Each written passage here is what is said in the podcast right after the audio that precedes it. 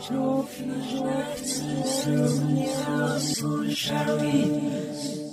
to the Extra Environmentalist. Your opposable thumb means nothing. This is what we want to be. We don't want to be Americans or Germans or English. We want to be extra environmentalists. Always feel wherever you go that you are a stranger, the outsider, the one looking in. This is the viewpoint that makes all places the same to you.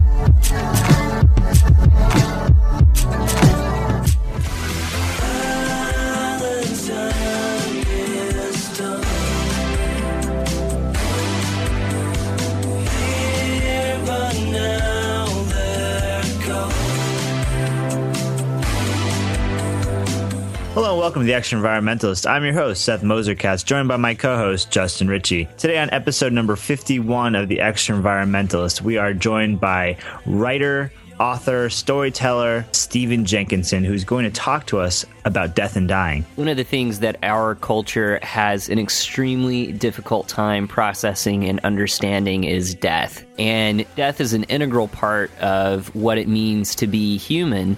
And because we face so many difficult challenges in our world, it can become very easy to be extremely scared of death and to have a lot of fear in facing the possibility of physical harm that you can incur or the death of loved ones or if you're looking on the news and you're seeing all of the death and dying that's going on around the world, whether it's war or famine or other issues. And so today we're speaking with Stephen Jenkinson about what it means to die and the problems that we have with death in our culture. And Stephen has some very interesting perspectives because he's worked with dying people for many years now and he's learned a lot about indigenous wisdom of death and dying and how other cultures relate to death. And so that's what we're going to be talking to him about today. And death and dying are very taboo subjects. So if you do start feeling uncomfortable at any point during this episode, feel free to pause, take a break, get a drink of water, come back, and keep on listening. That's exactly right, Seth. This is an extremely heavy topic talking about death and dying.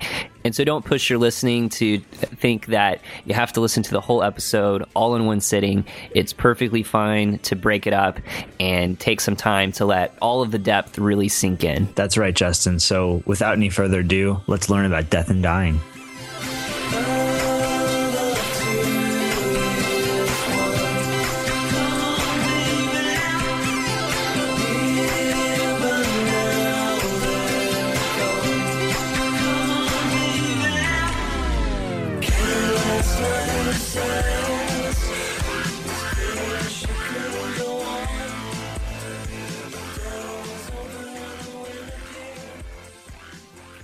Stephen Jenkinson, thanks for joining us from the Ottawa Valley in Ontario today to talk about death and dying. And because you are in an area that's being affected by the drought that's happening in North America this year, I was wondering if you could start out by telling us a little bit how the drought has affected you on your farm and describe a little bit about where you live and your homestead. We have a farm that never should have been cleared, like so many places in North America. Never should have been cleared of bush, never should have been put under the plow. It's on a riverbank, and so it's basically sand. It's what they call alluvial till. So we have sand and gravel, which mean uh, when we started to farm, we actually had to make soil for about three, four years. That's all we could do. So people would say to me, like I'm clearing customs, and they say, "What do you do for a living?" I say, "Well, I farm." And they say, "What do you farm?" And I would say, "Dirt." And they'd look at me like, "Wise guy," but that was the literal truth. We're just scraping along, really, because it's a very unpromising soil, and we're letting a large part of the farm actually go back to bush. The truth be told, which uh, certainly breaks the heart of all the old farmers in this area, and it's so understandable. The men and women of their generation and their parents' generation literally broke their health to clear land like this, and for them to see it go back to shrubbery and ultimately to trees is, in some part of them, enormously hurtful. So we do talk about it around here from time to time, and they don't know how to make sense of it, frankly. And so it's one of the differences between them and us, you know, and it's not a problem at all, but it sure is a different understanding of what stewarding the land could possibly mean. But as far as the drought goes, well, if you're already working iffy soil, and then we didn't have rain for upwards of five weeks plus, and we had around 30 to 32 degree weather every day of those five weeks.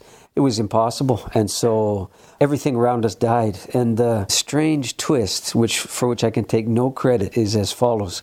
We have a kind of a mountain behind us. It's only called a mountain because it's the tallest thing for, for a good distance, but it's not very tall, certainly not by BC standards. We have a creek that runs down off of there and comes in behind the house and so on and goes through a certain part of the farm. And, and the beavers find that easily, of course. They're about as rapacious at land development as humans are. And they make a remarkable dent on uh, everything around them. And so when I got the place, they had a mammoth, uh, heavily engineered dam and I did everything I could to drain it over the years. And sometimes they were there, and sometimes they'd gone. And I did everything I could to chase them out, tried to trap them, tried to shoot them with a bow and arrow, honestly, and nothing ever worked really. And then there was a certain evening, some four or five years ago, when I was driving up the lane, and it was midnight or one o'clock in the morning. The moon was full, and there's one of the beavers sitting right in the middle of the road. And I just missed him, and I slammed on the brakes and looked at him in the rearview mirror, and he was sitting there, just enjoying the evening. He didn't even look at the truck and I could see him in the rearview mirror. I could see him with my brake lights. He was well lit, and I had my hand on the gear shift. And I tell you, I sure was intent on putting it in reverse and solving that beaver problem. But I couldn't make myself do it. It just seemed, it was just really a cheap and really low life thing to do. And I couldn't make myself do it. And I, anyway, I drove home that night, and I swear to you, within a week, the whole beaver clan was gone they left the whole area and they were gone for three years. And I was just starting to reclaim the soil there and, and drain it and so forth. Well, didn't they come back last year with a vengeance? And I was so busy with a very good harvest last year that I never got around to rooting them out. And lo and behold, what saved anything I was able to grow this year was guess what? The water in that beaver swamp that I couldn't clear last fall.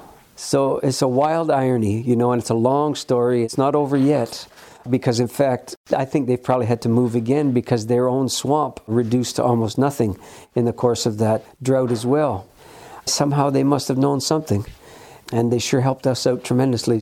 So I'd never be able to shoot them or trap them again, not on this land anyway, for that reason. So it's been a really rough summer. A lot of the neighborhood farmers who don't have any standing or flowing water to their place, their corn never got above their knees they're already dipping into what they grew this year to feed their livestock, which means come January, they'll all go broke, I'm sure, or damn close to it, or they'll be mortgaged to the eyeballs and all the feed prices already spiked by 20 to 25%, which is entirely not legitimate because the feed that we're feeding our animals right now wasn't grown this year.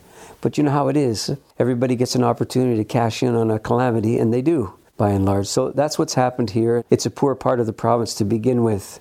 Well, it's poorer now. So it seems to me from that story that the circle of life definitely moves, even with the beavers. And I wanted to tie that into the difficulty that humans have with facing large amounts of difficulty, and in particular, facing death. Why do you think people do have such a hard time in facing this inevitable part of life? Well, I don't know that we should say people for starters. It's not everybody the world over that that would be true for, number one. It's not always been the case, number two. And so, when you're thinking about this to say, why is it that it seems almost everybody we know in our time has this problem? Or has this dilemma, has this challenge, or has this unspoken dread. I think that'd be closer probably to the way it actually is. Well, there's a few layers to it. In no particular order, one of them would be that virtually all of us come to our own time to die as a, an utter amateur in this matter meaning not only do we have precious little understanding or knowledge to bring to bear when we need it so desperately, but we have just very, very little experience to bring to bear either. Well, uh, let me ask you guys how many deathbeds had you been to by the time you were 21 years old? One. So, one between the two of you. Yeah. Right. Okay, so this is exactly the point I'm making, you see. In a sane culture, in a culture that was healthy, and that knew how to live deeply, you guys would have been at scores of deathbeds by the time you were 21 years old. You would have been expected to be there. But when I worked in the death trade for so many years, I was asked routinely by people with young children, Did I think that they should bring their kids to see a grandpa in the hospital or, of course, to the cemetery or the funeral home? I mean, why is it even a question? And I would ask them, I would say, well, why wouldn't you bring your kids? And they would say, well, you know, I, I don't want them to be upset. And I said, well, do you mean by upset, you mean sad? Are they not supposed to be sad because their grandfather's dying? What's the script for kids? They're not supposed to be touched by the depths of life? Is that it? Is that the magic of childhood? Has Disney had their way with us so deeply that kids aren't allowed to know anything until when? And then you hit what, 16 and you're supposed to, or, or 21, or, or 28, or 35, or when? Is the question. And the answer is, of course, never. You're never really supposed to have to contend with these things because life's supposed to be fair and, and we're supposed to be an advanced culture and highly evolved and all the rest. And so, presumably, that means that we're supposed to be able to vote on when we have our challenges in life. But of course, I'm saying that with a big tongue in cheek, eh? because you don't get any such vote. So, the biggest single contributor to the fact that most people I know are really riven, I mean, really torn asunder at the prospect of the death of either themselves or somebody they love, is because they don't have much experience with it. So, all they have is imagining and projecting. And of course, most of that is fearful. I mean, they're not excited by it, God knows. They're not very curious, the truth be told. The older people get, I find, the less curious they become. Well, the second poverty that we have is that we don't have a language that the culture bestows to us as we grow up that does justice to any reality that dying is. It doesn't give us a language to talk about what dying asks of us. And we have euphemisms coming out your nose, coming out your ears, are alleged synonyms for dying. And if I asked you, quick, give me five synonyms for dying between the two of you, what would you say right away? Uh, kicking the bucket or. Yeah. How about passing away? Passing yeah, passing away. away. There is a good one. How about transitioning? Right. Probably going to say shuffle off the mortal coil, uh, the great reward, and so forth. Some of them are just, frankly, you're supposed to be funny or trying to be, but most of them are disguises, aren't they? Why are we not allowed to say dying? Why, when I ask a room full of adults, how many in this room have lost their father? Why do most of them put up their hands with no hesitation whatsoever? Why is losing somebody a synonym for them dying? Ask yourself what it means to lose someone or something. If either you guys have ever lost your wallet or your car keys, it's a drag for sure. But it certainly doesn't describe something the car keys did, does it? It describes what you did to the car keys. But we use the same word to describe when one of your parents dies, or your siblings, or your kids, God forbid. We say, I lost them. It's almost considered like a like a bad word to say, "Oh, your your father's dead now." It's like considered yeah. rude, isn't it? Well, it's a strange kind of uh, propriety to not say the word but how, somehow the euphemisms are proper, as if the word die has too much finality to it, as if we're driving the nail in deeper by saying it. My experience is your unwillingness to say the word has the consequence of having everybody walking on uh, eggshells around this whole thing, right? And then who knows what the right language, who knows what the right behavior, what the right sound you're supposed to make to show that you're considerate and that you're sensitive and you're compassionate and you're sympathetic? The answer is to be the most indirect you can be is to be the most sympathetic. And that is a recipe for absolute illiteracy where dying is concerned.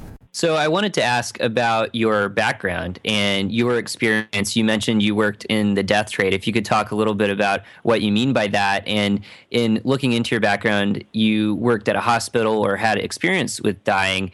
Can you talk about how you came to some of these realizations? Yeah, I could try. I mean, I hope I'm not going to sound too authoritative about how I learned this because, you know, whenever you're on the learning end of things, I mean, mostly you're kind of staggered and shocked and surprised, and you're not really in charge of the learning. But literally, what happened was this I was probably in my mid 30s or even late 30s at a certain point. A woman I knew started to pursue me with the idea of joining the staff at a hospital.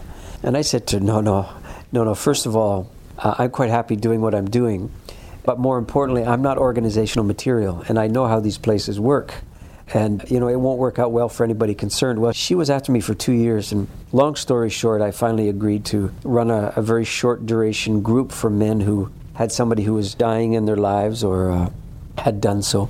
And that was the, the beginning. What I discovered in running that little group was that these guys uniformly had enormous capacity for anger. They were angry a lot of the time, which is one of the reasons why people kept referring them to me. The question is, what weren't they? That's the big question. I can ask questions like this now at my age with the experience I've had, but in those days, I didn't know how to ask a question like, what are they not doing? How are they not feeling? What are they not seeing? But I realized somewhere in there that what they weren't was sad, strangely enough. They were angry, they were bitter, they certainly had a lot of enemies in and outside of the medical establishment because of what happened or should have happened or didn't happen or whatever. But they weren't sad because they didn't know how to be sad. That was an enormous realization for me. I'm not saying that they said this out loud, but we kind of stumbled upon it together, me and them. So you mean they didn't know how to mourn, they didn't know how to have grief? Well, I'll get specific about what that word grief means in a few minutes. But when I say didn't know how to be sad, I mean that phrase should strike you as a bizarre combination of words. Being sad is not something you know, right? It's something you, quote, feel. That's what this culture teaches all of us. But I'm here to tell you, because I spent so much time in the death trade, that being sad, there's nothing automatic about it when the circumstances seem to warrant it so obviously.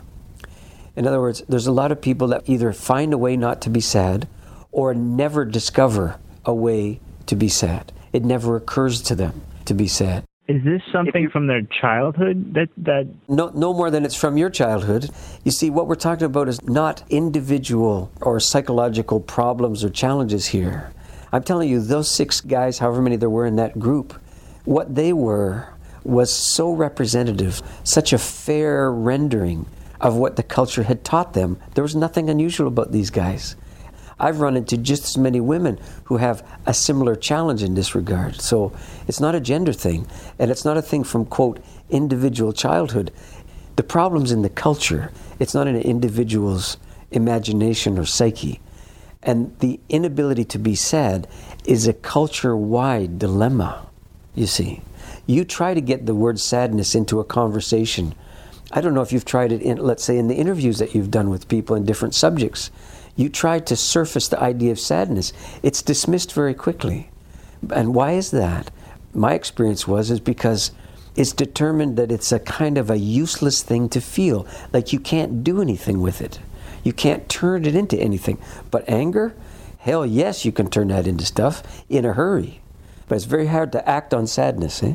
When we do a lot of the interviews that we do and then discuss it with other people a lot of the topics that we talk about in regards to you know how shallow our economy is or how uh, empty our culture really is we might discuss it with somebody and they'll say oh you're being so pessimistic how do you turn that around and so i definitely hear what you're saying about the sadness yeah. Yeah, it's not pessimism, you know. Probably the case that you guys make more than a few times in every interview is Let's be frank and say that our corner of the world has turned into a low grade hell, certainly during the course of my lifetime. But I would prefer to say that the deeper understanding what's happening is the culture that gave me my education, my livelihood, and so on, that culture is dying. There's no question in my mind. I know what dying things look like. I've been at enough deathbeds to know the signs and the symptoms and the culture itself is beginning to die. I'm not talking about the rivers being fouled, although that's certainly a piece of it, or the air. You know, I'm not talking about the wretched economic spirals and the extravagant greed that has become part of doing business, and all of those things. They're all the signs, they're not the causes. Eh? But the culture itself is dying. So the challenge I give to the people who come to study with me in my school, for example, is just as follows If the culture is dying, then what is asked of you? And the only way you can talk about that is to say, well, what if it's your mom then, or your dad? If your dad's dying, what do you do? Do you get as far away as, as possible as you can from it so that, quote, you don't die? But you will die. So making distance from your dying father is not going to help you. right? It's not going to save you from anything. It's just going to make you dumber longer. So then, when if your dad's dying, what's asked of you is that you approach. You're terrified. You're enormously distraught.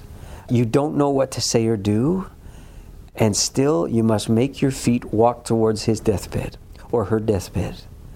And that's the obligation that we have if the culture itself is dying.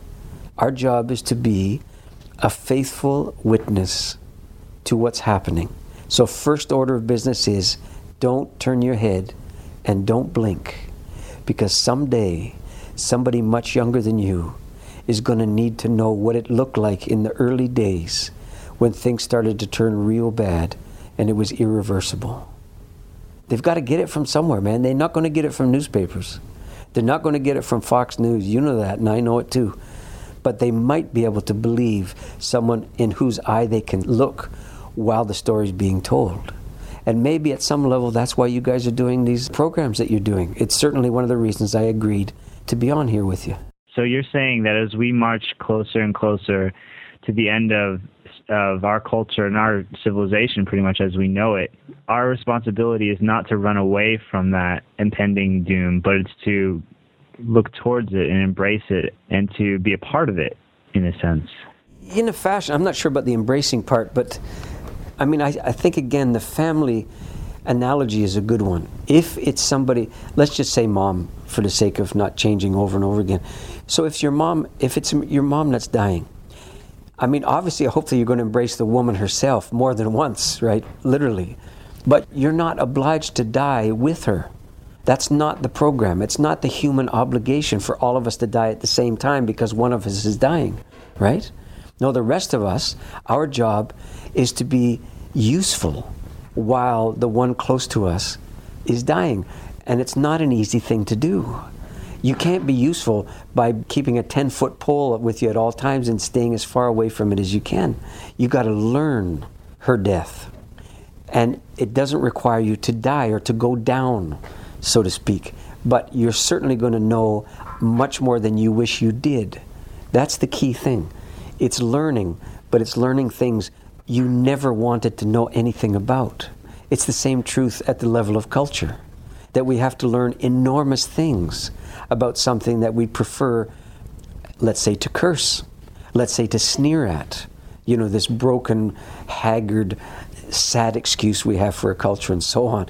Most people want to disown it. It's understandable, but it's deeply cowardly to do that. This is why I use the analogy. I began this by saying to you, the culture that gave me my livelihood, you see. What kind of a person am I to take everything I can take from the culture, and as soon as it starts to go down, I'm the first rat off the boat. What kind of dignity is this? There's no humanity in that, you see.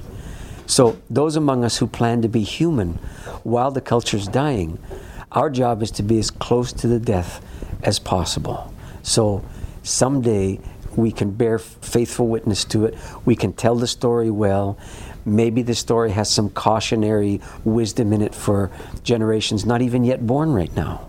If it's not me meeting them, then perhaps me talking to you, and then you talking to someone who's a generation younger than you someday, and so on. You see, that's the sequence that we have to rely upon.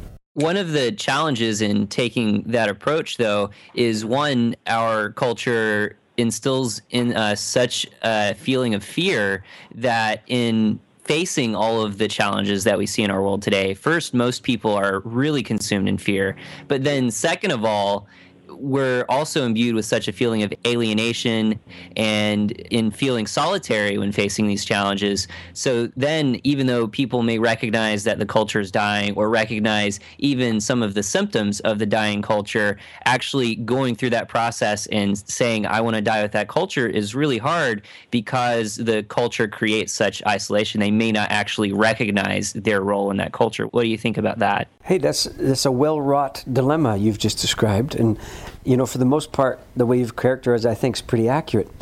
The only yeah but I'd offer to you is to say, you know, it's not a great achievement to be fearful in fearful times. It's understandable. Don't get me wrong, I'm not judging, but I'm saying in a hard time, you got to ask more of yourself than the circumstances would ask of you. I mean, the circumstance says, We've never taught you how to be a village. We've never taught you the deep understanding of community life. Sorry about that. And now that the culture is dying, we're still not going to teach you anything about it, and you're going to run for the hills one by one. So, the response I'm giving to your question is to say, even at this late hour, we have to decide what our job is. I myself have decided some time ago what my job is, and that is to be in what I call the redemption business. By which I mean this if the thing's going down, one of the things that it seduces in all of us, beyond the fearfulness and so forth, is to start thinking about number one right away. Well, I'm not going to do it. And maybe there's good reason to do it, but I don't care. I'm still not going to do it. So, in the face of all this, I'm running a school about how to make village life in the very teeth of this calamity. And it's one gesture I can make in the face of everything that screams, don't do that. God, learn all your survival skills, right? And get as far away from the city as you can. Get off the grid. You know the standard rap for all this. Well, where do you think all these people are going to go when there's no more air conditioning and the grid starts to melt? It is going to be pretty rough. There's no question about it. So, knowing that, the sanest response is to make as much humanity as you can while you're still able to. That means you got to ask of yourself, what does a human being do at a time like this? But that phrase, human being, is something you got to be really educated about. My way of saying it to you is to say, human beings don't turn away from things that are dying that once upon a time they relied on. What human beings do is find a way to be useful to what's dying, not to stay away from it. It doesn't require you to die because I promise you, your time will come, my time will come. The death of the culture doesn't coincide with your personal death, but it does coincide with a lot of personal sorrow and, yeah, fear, as you've said, and sense of alienation. But I'll say it again you feel alienated? So what? All you're doing is contributing to the death spiral if you say, they never taught me how to be anything but alienated, so I'm going to remain so. You see, you're just pushing it off the edge. No, it, it's just a braver thing to do to say, I think I'm going to do my damnedest to be human. You said that you had watched that film Griefwalker that was made about me some years back. You may remember there's a scene there where I'm talking to a young mom. She was probably in her mid 40s. She was dying. She had the stage four lung cancer, and she didn't have but six weeks or something like that. She had two kids. One of them was about 14, and one of them was about 17. And you can imagine the enormous sorrow that she had in knowing that she wasn't going to see these kids into their 20s. She wasn't going to see them marry, and the whole thing. And what that can do to everybody in the family is get them to grow the toughest thickest skin they possibly can so nobody gets really badly hurt. And so nobody talks much except about the weather and things because to do anything more is to open up yet another wound and so forth. So I sat there with her and I said, You know, you dying is not the end of you being a mother. The way you die is how you mothered these kids. And that's what they're going to remember. I mean, proceed as if the memories your kids are going to have are being written by you now. And then ask a lot of your kids. Don't let them run away from you now. Even though it's understandable that that's what they want to do because they're scared, they don't want to see this happen. But actually insist that they come and spend time with you every day and look at you and see the changes in you and hear the shortness of breath and so on. Ask that of them. It will seem so cruel to the culture at large. But I know, and I said to her, and you'll know, that what you're doing is you're giving them a gift. It's not a gift they want right now, but someday that's exactly what it'll be. That means they won't lose their mother, you see, because their mother saw to it that they even knew her death. They knew her that intimately. You can't possibly lose somebody that you know that intimately. So tell the same story about your dying culture if you're willing to learn your dying culture, it's going to be actually very hard for you to be lonely and isolated and fearful as an older person. You're going to actually have some skill in being a human being and being human together with other people. That's where it comes from. It doesn't come from things going great or for you taking out an insurance policy so you don't get hurt. It comes from the hurting part. Hey, and we're in a hurting time. I'm not I'm not lying. For sure we are. That's true. We haven't seen the worst of it. So, this is some thoughts I have about it anyway. So all your comments have brought up so many different things in my head. For one, my father was diagnosed with multiple myeloma cancer about five years ago, and we came smack face to face with that mortality that humans face. And dealing with that, we went. I went through all the stages of dealing with my father and sadness and grief, and then I got past it, and he got better. But it's still there. It's something that he's going to live with for the rest of his life, hmm. and that's something that I'm going to live with because he's my father. And you know, it, it's brought us closer together as a family in many ways. It's also put a little bit of callousness around death, maybe a little bit about the fact that he's going to be die. We know he's going to die from, but we we don't really know when. Yeah. My question to you is: You mentioned you don't want to be the the first rat off the ship. Mm-hmm. At one point, do you leave the ship? What point do you say this it, this culture is, is finished? It's it's done. I need to move on with my life. I need to become the next thing that's going to happen in this culture. When do I say? this is over and I go on to the next step? Or will it always just be a part of me? I guess that's the other side of that. and if you keep going, you're going to answer your own question here in some fashion too, for sure.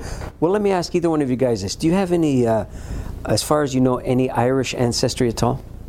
Yes. I don't. All right. So this is a handy reference now, and this is actually in history. If you go back 140 something years, ago, the very vignette that you just described to me of you know everything's getting worse at what point do you move on with your life do you just stop associating with what's dying and so on this very thing was happening in ireland it's called as you know the irish potato famine it had an enormous consequence in that culture to the point where there were more irish people outside of ireland than there were inside and they lost a huge proportion of the population what's my point did these people stop being Irish? We say, well, no, no, it's not comparable because this was simply a famine. It was a consequence of the failure of the potato crop and da da da da. Oh, no, no, no, no. It was rooted in, in monoculture agriculture that they were practicing. It was rooted in the fact that they'd been a colony of English for such a long time. It was rooted in their own inability to work out the Protestant Catholic thing and the ongoing animosity and hostilities and so forth. And what did they do when they came to this continent by the boatload? Did they, quote, stop being Irish? Well, do you know, as a matter of fact, a lot of them did because most of them were poor, right? And Irish was synonymous with poor. So there was something about Ireland that was dying. Certainly, the rural part of Ireland was dying in spades. And these people f- faced an enormously difficult choice. I mean, are they literally going to die there? Or are they going to take a chance and make it across without dying of typhus? And if they somehow make it, then what are they going to do over here? And so on. Do you know how many times cultures have died? This is not an unprecedented situation we're in here. It's happened a good number of times. I mean, someday, I suppose, people are going to walk across the landscape that used to be Toronto or Vancouver or Raleigh or wherever, and they're going to say, man, people used to live here and they tell me that there was millions of them, or you know whatever the situation is. Well, what story are they going to tell? Are they going to tell that everybody ran as far as they could? A lot did, but are they going to tell a story that some people were willing to learn it? Why? So that those people walking across that landscape, oh, 500 years from now, let's say, will have some sense of what took place there. And they won't consider it just an abject disaster better forgotten. And then they might realize that the best learning that people can do from failed culture is how much faithful bravery it took for some people to learn the dying of it.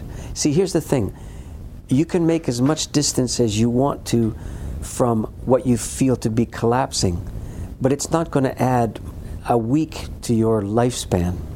So, at some level, the, the way you're going to have to come to this is as someone who's not going to last a long time, not as someone who's trying to preserve their lifestyle options. That's the shift that has to happen. And that's really hard to do, though, because we're trained from the moment we're born because of the way the dominant culture here in North America approaches death to not think about that moment of death when we're eventually dead and no longer here. And you were talking a moment ago about sadness and that you were finding that so many people didn't know how to be sad. There is a tremendous amount of sadness that's associated with thinking about the death of a culture. And so I'm wondering how is it that we can learn to be sad and learn to give these issues the kind of respect that they deserve in actually taking on that learning process you were describing? Yeah. Hey, that's brilliantly wondered about the way you've just said it. I think the key thing is this the truth of the matter is that the dying of a culture is not going to bring to the surface any particular bravery, any particular wisdom in anybody necessarily. That's not a given. That's why I said to you earlier, in a sad situation, a lot of people are never sad. So then we have to think about it otherwise. What could bring those qualities to the surface for more than just a few of us? Well, alas, it's one of the things that's most deeply, wretchedly missing, and that is that it was your birthright, you guys, when you were born, and everybody's listening to us now, you had a birthright that was never delivered to you.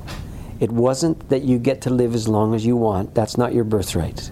It wasn't that you should be able to live in an environment that's absolutely not sullied at all by human presence no, that's not your birthright either. Well, what was?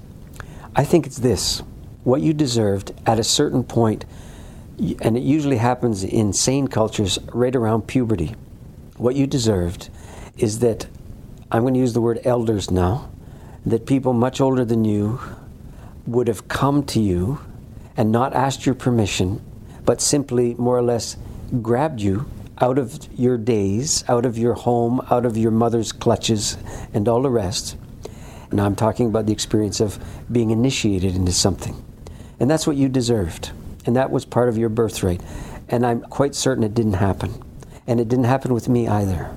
So the reason I'm mentioning this to you now, in response to what you've asked me, is if you had had the opportunity for that initiation, what it is, the initiation at puberty ends your childhood. I mean, you have to use a forceful word here. It kills your childhood and gives you the chance to be a human being, to act on the things that you and I have been talking about here up until now. But without that rewiring, what happens is we have almost no choice but to bring all of the experiences of childhood, the lessons of childhood, the really questionable and sketchy wisdom of childhood. I don't think there is such a thing, but that's what we bring into our teens and 20s and 30s and 40s and 50s to the point where, with some regularity, I'm obliged to deal with 50 or 55 year old adolescents a lot. Well, that should never happen. So now, you take that situation and you apply it to the dilemma that we're both agreeing is happening, which is the culture is dying. And you have all kinds of people who are bringing expectations that come from their childhood to this enormous time in our cultural life. And most of them are saying, yeah, but what about me? What's going to happen to me? Uh, or what's going to happen to my stuff? Or, or what about my future? I'm trying to say it in a whiny kind of voice because, frankly, that's where those yeah buts are coming from. They're coming from a childhood that refused to die. And now that the culture's dying, man, the people's willingness to indulge their childishness knows no limits because they feel they're being ripped off, that this is not fair that the culture's dying, that they should get a second chance, there should be a plan B. That should be their entitlement. That's their birthright. No, it isn't. No. This culture that you're born into, imagine that it's not an accident. Imagine that it's not an accident you were born in the 1980s, if you guys were, or the 70s, or whenever it was. For my case, it's the 50s. Imagine that there's a reason why. And imagine that part of the reason why is not to punish you, not to rip you off from the golden age of whenever you think the golden age of this culture might have been. But in fact, you were born to come to your maturity now, just at the time when the culture's in its roughest state Do you think those things could have had anything to do with each other? I think they could. And I'm saying, this is one of the things I try to teach in the school a lot is imagine if we started to proceed as if we were needed instead of as if we're needy. And imagine if we started to ask ourselves, have I been born now into this god awful situation because maybe I can play some small part, not in preventing it from happening, because we've agreed if your mom's dying, then she's dying already. Your job is not to make sure she doesn't die. Your job is to make sure what? That you do everything you can so that she dies well. That's what. And it's the same with the culture. And maybe you're alive now because you have a part to play in that. Well, there's no maybe about it. It has to be so. And that's the redemptive vision that I'm talking to you about now is to say, oh, yeah, it's hell to have to see this happening. I don't know how old you guys are, but I know a lot of people in their 20s and 30s, they just swear off having kids completely. And when you ask them why, almost uniformly they say, I'm not bringing kids into a world like this. Well, it sounds like a principled decision. But if you don't bring kids into this world now, then what will be there for the world? What will be there for this culture, what's ever left of it, in 40 or 60 years from now? Who's going to be there? If we cut the population by half because people just say kids don't deserve this kind of god awful life, then what life will be there? You see, human beings should be in the business of making culture, of building culture. Okay? I mean, if you've done any planting work, any farm work yourselves, you know very well that whenever you plant a seed, you don't plant it in a hill of seeds, do you? Of course you don't. You plant every seed in what? In earth. And what's earth? Most deeply and poetically and mythologically understood, earth is everything that died before you. That's what it is. And so if you're going to try to make a culture, you're going to try to plant the seed of a new vision of what human beings could be, what sanity looks like, what compassion looks like, what a sane economy looks like, what are you going to plant that seed in? And the answer is you have to plant it in the decomposed, decayed remnants of the culture that gave you your life. It turns out everything that dies is life giving. That's where the ability to grow something new comes from. If you stay away from it, you'll never learn that. You'll curse everything that died, as all children do. But adults don't curse what died simply because it didn't last. They say, We will plant something new in what did not last. That's a new beginning. But it has to start with the poverty of what's passing away.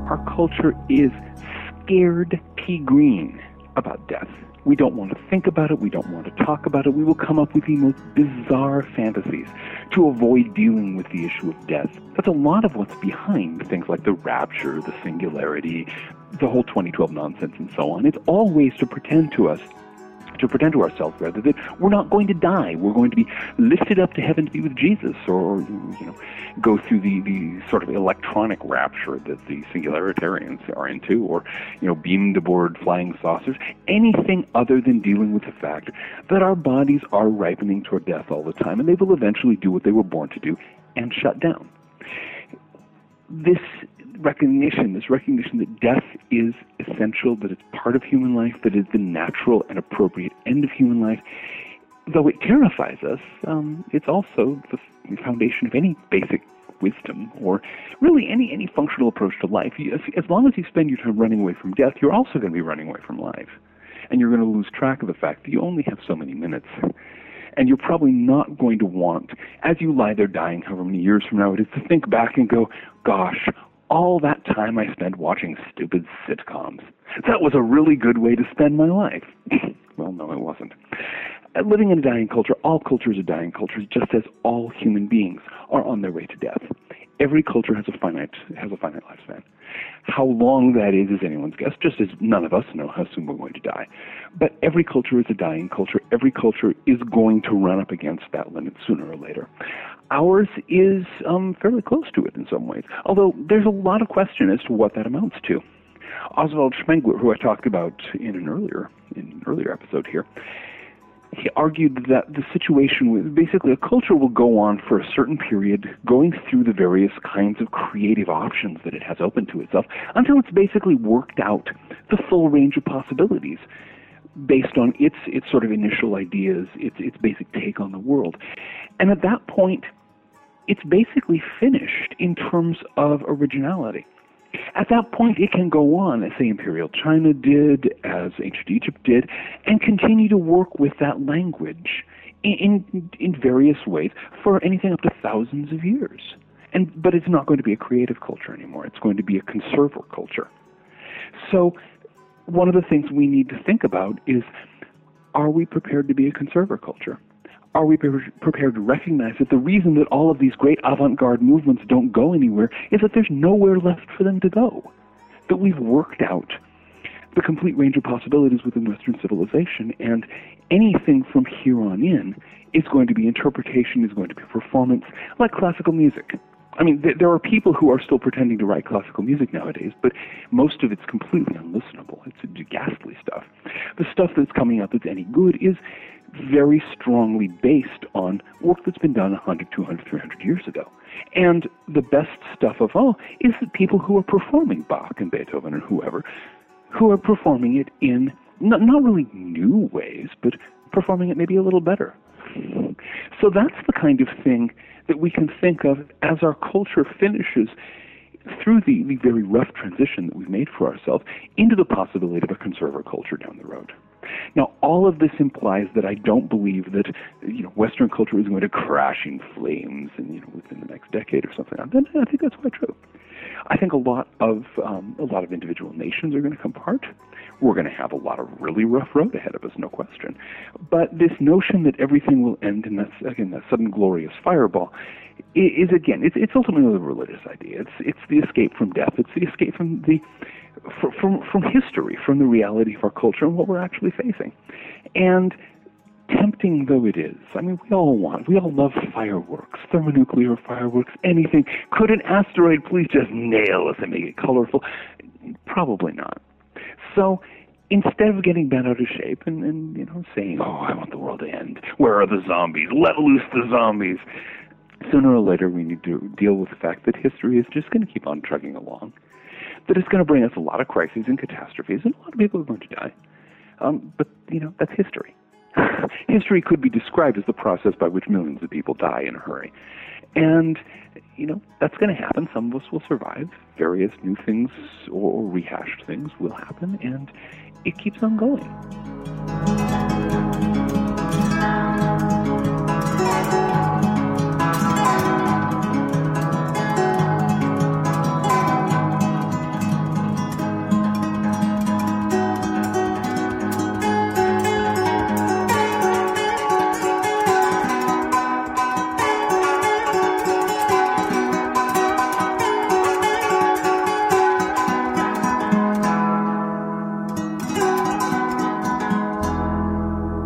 You're listening to episode number 51 of The Extraenvironmentalist. And today we're speaking with Stephen Jenkinson about death and dying.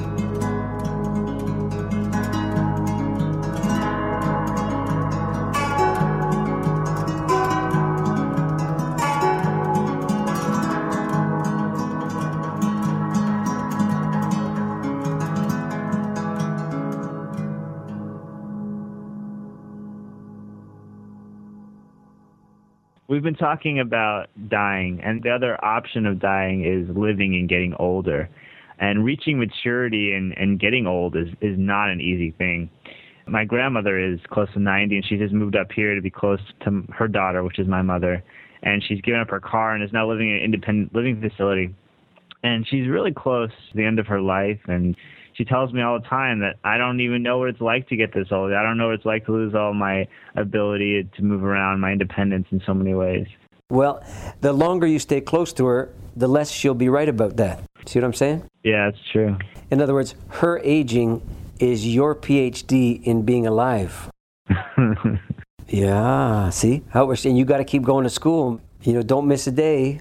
Don't call in sick. You got to be there. And I don't literally mean you have to necessarily live with your grandmother, but you really have to learn that diminishment of age so that you don't come to your own aging time if you're lucky enough to live that long as some kind of rookie, some kind of complaining, belligerent person who believes that somehow they're getting ripped off because they can't do what they did when they were 40. So, now you asked me about elders. Well, I think we got to reserve that word elders for something that, that your birth certificate has got nothing to do with. Being elder doesn't happen when you just get old and crotchety and start pissing yourself once in a while by accident. That has nothing to do with it. It's got to come from some other category of willingness. And I'd put it something like this Everything you and I have been talking about, from deaths in our family, to the death of a culture, to not being initiated, to matters of cowardice and bravery, to willingness to see things that only hurt to be witness to them, and so on. All of these things are what? They are what you do as a way of learning how to be an elder. That's the proper way of saying it. Elderhood is something you got to learn. It's not something that just happens. I promise you, it doesn't just happen. So, hopefully, what we have among us is as time goes by, we might be able to manage it such that we have fewer and fewer senior citizens and more and more elders. Meaning, we don't have people who are driving around with a bumper sticker. I don't know if you've ever seen this one that says, We're out spending our grandchildren's inheritance. I saw that bumper sticker one time. And what that is, is older people flipping the bird not just to their own aging but to everybody who's younger than them, saying, excuse my language, but you, you've got no business expecting anything from me. I've already worked to my retirement, and from here on in, I'm in it for me. But I know a lot of older people who feel that way about their lives. That's not being an elder. That's being a 68 year old adolescent who's still in it for yourself. The whole point of being an elder is to realize that the young people around you, whether they know it or not, they need you amongst them. You might have to wait until your dying hour for any of them to approach you to ask you what it was like when you were 20 and 40 and 60 and when you first got married and when you lost that baby and, and so on and so forth. It may never happen that younger people come to you to ask you for that, but you got to live the last third of your life getting ready for that day to come when somebody comes to your door who may not be your family. They may be a, a neighbor kid who was sent over to borrow who knows what, you know, screwdriver or something. And in the process of trying to find the screwdriver in the tool drawer, you just start talking to them a little bit.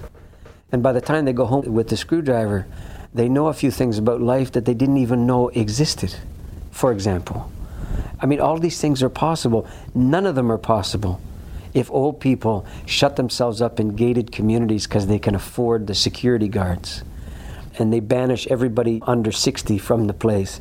Or even in these this assisted housing thing for older people it's a real double-edged sword because um, it sounds on the surface of it like well it's a real good solution to the fact that both of the parents are working so they can't take care of grandma and so and so.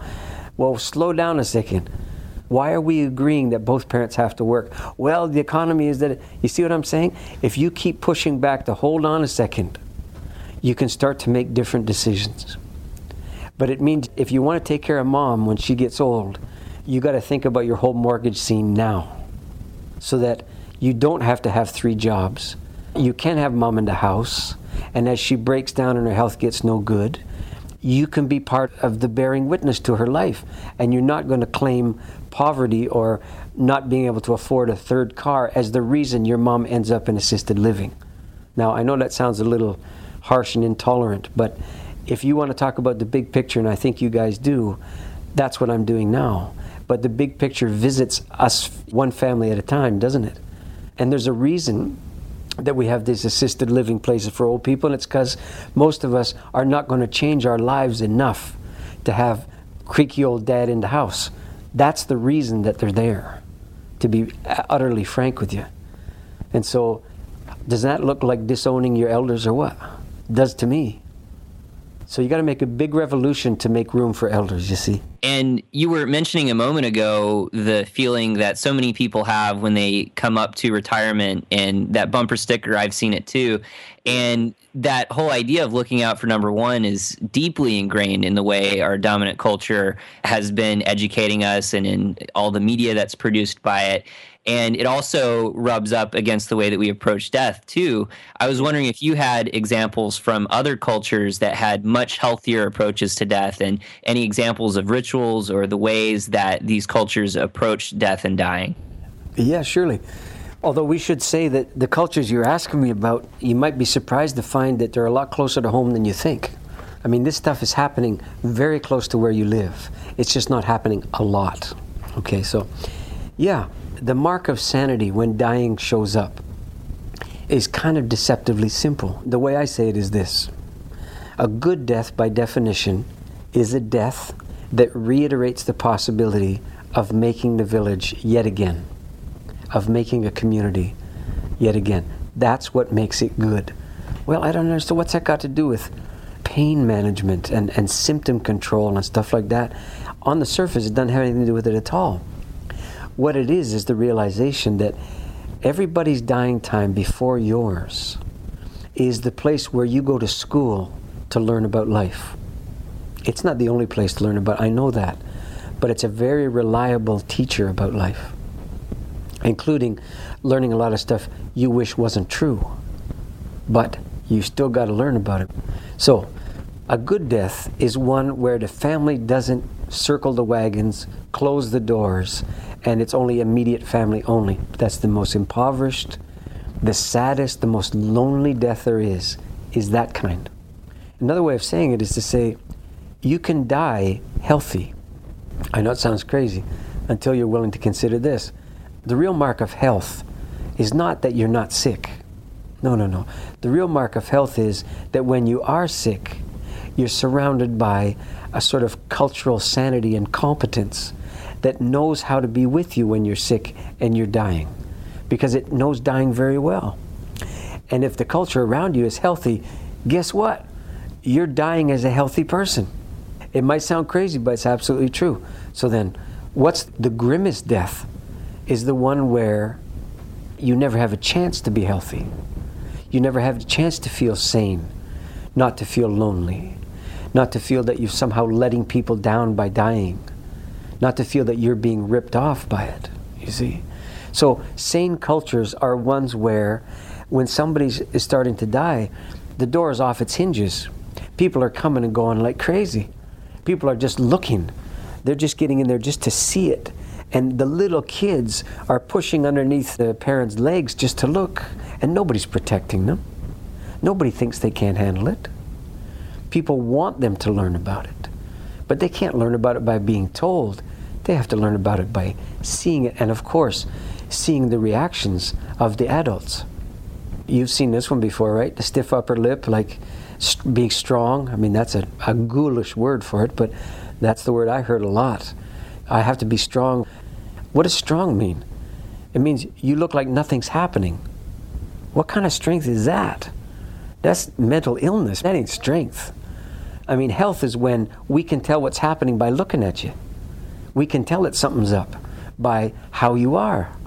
Just like we can tell when things are going good by how you are. You see, so the mark of cultures that have sanity around this thing are when these cultures are willing for the whole culture to be reestablished, reinforced, corroborated again, where people learn how to be with each other one more time, no matter if they get along or not. It's, it's got nothing to do with whether they like each other, because those things are all set aside for at least for a time period. And I'm not saying that the cultures that you've asked me about are somehow better people. They're not better people, of course not. But what they do have is a lot of cultural training that helps to remind them what it is to be a human being. I dare say that the culture that you grew up in, certainly the one I've grown up in, has no such training. What we have is training in how to be good no matter what, how to get out from under what's going on, how to look as if you're not sweating the small stuff. You know what I'm saying? And none of these things are worth a damn when it's your turn to die or somebody you love. So the real skill of the culture that you're asking me about is those people pretty much know how to be wrecked on schedule. And you and I have never been taught that skill. So how do we take that almost ignorance that exists in our culture, that way of dealing with death right now that we have, and how do we change that so that people understand that it's okay to be sad and it's okay to surround death with life? How do we go about teaching people? You got to change your language first without changing the language, nothing's going to happen. So I'll just challenge a few things that you just said there. When you said it's okay to be sad, no, forget the okay part. That's the permission thing. Forget that. Better to say it's mandatory to be sad. It's expected of you. It's required of you that you be sad. Not that it's okay. That's like talking to kids again, you see? No. No, we ask this of you. We demand it of you. Our sanity depends on your ability to be sad in a sad time, for example. So you change the language. You stop using euphemisms for dying, for example. You stop talking about loss and trauma, and you start saying what it is, you know? So and so sick, and they're not going to get unsick. So and so's going down, and they're not coming up again. And hey, let's go see them because we may not be able to see them again. And when we're sitting there, we all acknowledge that this is the last time we're going to lay eyes on each other. I mean, how about that? How about looking at somebody who's dying and saying, you know what? I miss you already, man. I know I'm not supposed to say it because it sounds unkind, but I think it's worst for you to think that I don't miss you yet when I know I'm not going to see you again pretty soon. See, that's what it sounds like at the human level when we stop talking about ideas. That's how you start acting on it. You got to change your language so that you're able to be sad and the person you're sad about feels your sadness. And you know what happens when they do? They don't say, For Christ's sake, I got enough to deal with. They never say that. You know what they say? Thank God that my dying means something to somebody. I was starting to wonder. Thank God that the fact that I'm not going to be around much longer counts in your life. You've no idea how rich this makes me feel. How I was starting to feel invisible because everybody seemed to be okay. I'm the only one who's not. You start to change what you say first. Okay? You don't wait to figure all this stuff out first and then start behaving differently. it's never going to happen. No, no, no. You do your best to change your behavior as quick as you can. The first available opportunity, you make yourself do stuff that feels unnatural if we're talking about the word I'll use is the etiquette around dying. So we got to change that son of a bitch. And we got to stop talking about waiting until the person dies before we grieve and trying to be okay and we got to change all that. Just let it fall. Just recognize it for the craziness that it is and start asking yourself, what would sanity look like at a time like this? What would love look like when somebody's dying? Does it change it? It completely changes it. So, being respectful of someone when nobody's dying bears no resemblance to what it looks like to be respectful of someone who is dying, for example. And the onus is not just on the rest of us. I'm telling you, that change has got to happen with how people die too. The dying people have as much responsibility for what you and I are talking about now as you do or I do until it's our turn. And then we realize, my God, yeah. You know, a lot of dying people, they they're complicit in the craziness that we've been talking about. And families, most of families of dying people, I call them lunatic cheerleaders. Doesn't do anybody any good to say, I think he's to he's going to pull through. You know, he's going to make this and that stuff. And then you read the death notice in the paper, and what do they say? After a long and courageous battle, they say, and then they won't finish the damn sentence. But what is the sentence? He lost. That's the end of that sentence. If you keep calling dying a battle, well, you lose. So you got to change the language. It ain't a battle. It's not at all. I mean, your death was born at the same moment you were, and it was coming, and it was it's a package deal. And thank God you don't know when, because that would make you crazy. And so there's a lot of compassion in realizing that you don't know when and that you're likely to be surprised by it. Because it gives you a chance to live without a date looming in your head, you see. You ever written an exam for school, right? And you know the friggin' time and day it's coming, for three weeks you know? And you're hyperventilating about three days beforehand and try as you might, you can't get sane about it because you know that D Day's coming. Well, can you imagine what it would be like to know when you're going to die then? I mean, you couldn't do it. So you realize, my God, you know, this thing called life is a pretty compassionate deal because I don't know when I'm going to die. So I really don't have to live with the date looming. I just have to live with the understanding that the day will come. And so that changes everything I'm able to do between now and then because I realize, hey, this is not going to last. So what am I waiting for? But there's a tremendous amount of uncertainty in that, and so much of our culture, our reliance on quantitative methods are all about eliminating that uncertainty. And so we're trained from a very early age to be comfortable in that certainty, not to be living with uncertainty all the time. And so people carry around anxiety, we carry around that uncertainty. And in thinking about death, it brings a lot of uncertainty into people. Or thinking about the death of a culture, it brings in a lot of uncertainty. You know, will I be able to find food? Will I be able to meet my physical needs? Will I be able to, for youth, you know, will I be able to have a career and support myself? So, how do you talk to people that are dying, or really anybody, about dealing with that uncertainty? If you're walking around with certainty, you're nuts. All the strategies that you've described to me to somehow manage uncertainty, all of these things are they're just rearranging the deck chairs on the deck of a ship that's bound to go down. You're not supposed to be certain, and it's not required for you to be certain in order for you to be human. It's not required at all. That certainty thing, that's more of that kid stuff. Like you're entitled to know before you do anything how it's going to work out. For example, so the, the whole thing of really growing up a little bit and coming to a certain maturity in your years is to realize you don't get to know about stuff ahead of time. Your job is to put one foot in front of the other. That requires a certain amount of bravery, right? Or what they call in a Buddhist tradition, crazy wisdom. it's kind of crazy. You know, the culture is whispering to you that you're supposed to be certain. Who cares that that's what the culture's taught you? Like it's time to grow up beyond the madness that the culture has fed you intravenously. You can realize otherwise than what you've been taught.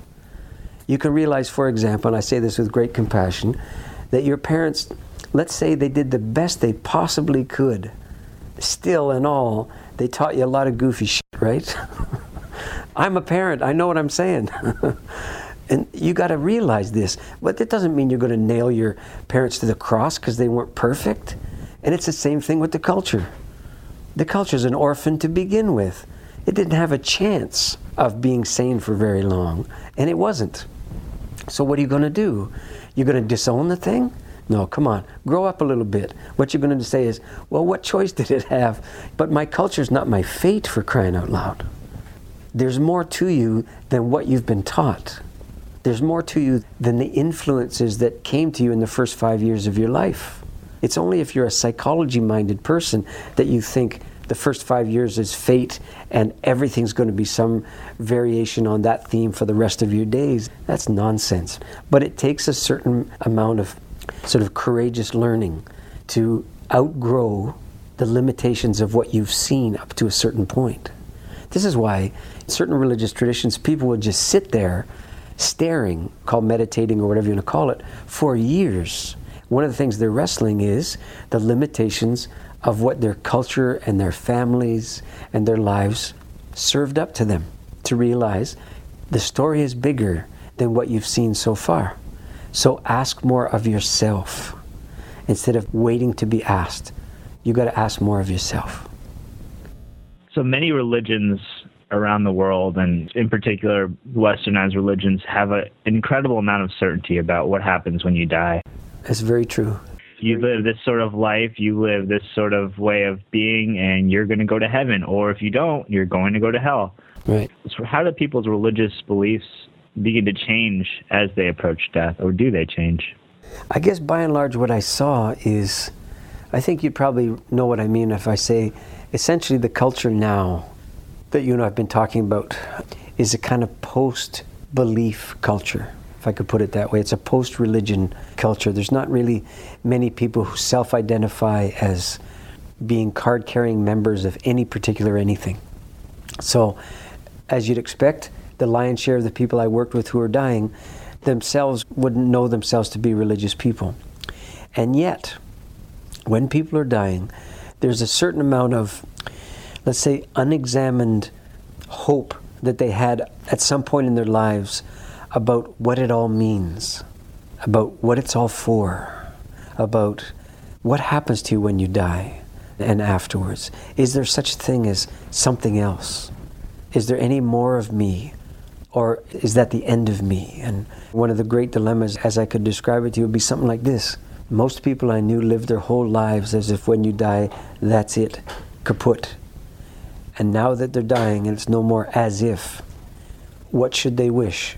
Should they wish that they've been wrong their whole lives? Or should they wish that they've been right their whole lives? That dilemma, that will grow you up in a hurry wrestling that particular angel, you see. So I don't know that people particularly found any religion. That was not what I saw. Not really religious per se. I think it was basic convictions about life, about fairness and justice and mercy. Those are the kind of things that I think came up. And I'll be frank with you, a lot of people decided that life was bullshit and everything was a con and, and nothing meant anything. And now the emptiness is really clear. Yeah, sad to say that a lot of people did live out their last days with that kind of bitterness on their tongue. And the people who identified themselves as particularly religious, a lot of them went into their dying time suddenly deeply uncertain that those stock phrases mm, were still true, to be honest. And so you can imagine that someone who's working in that field as I was, now you have a lot to contend with when these kind of enormous life questions are coming up. And you better have something to say to people when they look at you and say, Is there such a thing as miracles? Man, I was asked that one a lot. And that's by people who never thought they were religious for one minute of their lives. But now they want to know about miracles, you know? And of course, the miracle they're thinking about is, of course, the miracle of being cured, right? So that what? So that you can die of something else later. I mean, when do we get to say, no, no, this is the right time for you to die? This is called your time. This is it. And I know it seems too soon. So one of the things you got to do is try to catch up to it. All right? Stop trying to fight it off. Catch up to it instead. You won't be defeated if you come to the agreement that this is your time after all. And the fact you didn't live into your 80s, well, hey, most people don't. And the fact you only got to 46, well, yeah, it's a lot of that's pretty sad. But what are you going to do now? Now that we've established that it's not fair, what are you going to do with the time left to you? Are you going to bitch about the fact that it wasn't fair? Or are you going to re examine your idea of what fairness is? To say, son, you got 46 years. I know a lot of people that didn't get six years. How about that? Is that going to change anything now? I know people didn't get six minutes. Now, what are we going to say about fairness? Before we let you go, I wanted to ask about the grief process. We mentioned a little while ago defining grief and what it is. I was wondering if it's possible to have happiness without grief in our life, and why is it that we're so unskilled at grieving? How do we actually grieve? You're getting good. You said unskilled. That's a brilliant restatement of it. That's exactly the case. Let me be as clear as I can be about this question about sadness and happiness. They're not opposites. Wherever you find one skillfully done, the other one is very close at hand. What? That doesn't make no sense at all. Actually, it does. As soon as you begin to realize it's possible to have them both in your life almost simultaneously. How does that happen? Here's how. I say that the film Griefwalker is mostly about the following question What does it take to fall in love with being alive? If you think about this deeply for a couple minutes, you begin to realize I used to think that loving being alive had to do with everything working out. As long as things were good, as long as my wife or husband loved me, or I had six girlfriends, or you know whatever the magic formula is that we have for ourselves. I used to think that as long as things were good, then I'd be happy. And I found out that they weren't even related. I could have all that stuff going on and something's missing, you know, and so forth and so on. So, what does it take then to fall in love with being alive if it's not success, happiness, fulfillment, and all that other malarkey? And the answer is well, once you catch a glimpse of the fact that this whole operation ain't going to last, now you have the chance to choose to love the thing. Up until then, all you were doing was approving of it, or, of course, disapproving. But when you glimpse the end of what you claim to love, that's when you begin to love it. Because that's when you have the ability to love it. Why? Because now, one of the things you have to love about it is that it's not going to last. Can you love that too? Or are you only going to love it when the guarantee holds? When the fantasy of everything lasting as long as you want it to holds? I'm not going to lie to you, of course. I'm 58. Do you think I've not glimpsed my death just more than a few times? I truly have. And I got two kids in their 20s in the world. I got a, a wife. And do you think I'm happy to, to think about dying? Or if I die in two years, am I going to be happy about it? Shit, no. But that's not required. I can be immensely sad about it and at the same time immensely grateful that I got this far. Would I want more? Of course I'd want more. But the fact that I'm not going to get it doesn't mean I didn't get anything. It means I really got a good shot at things, including being able to sit here this long and talk with you guys about stuff that matters. So we're not bullshitting each other. And that feels pretty good to be able to do it, you know and I feel a little bit useful in the world because you guys called and asked me what I think about these things. And all of this goes into my feeling that it's worthwhile that I'm alive, you see. But it made me sad to think that it's not going to last. Of course it does. So sadness and loving being alive, they're kind of they're twins, but they're not identical twins, eh? but they're kind of joined at the hip. Wherever you find one, you're likely to find the other. If you're good at one, it's because you're good at the other one. It's like the crazy situation in Italian weddings, right? You ever been to one? You know, you got all this rambunctious stuff going on, but in the back corner, all kind of people wailing and crying and falling on each other's shoulders. Why? For the same reason you go to Irish funerals, right? And an allegedly sad affair where everybody's crying. Somewhere in the back corner, guys are howling with laughter, falling over each other, telling stories about the knucklehead who just died. So, what, what is that? It's not just being irreverent. No, no, no. It's that these twins of grief and the ability to love being alive, they always show up together.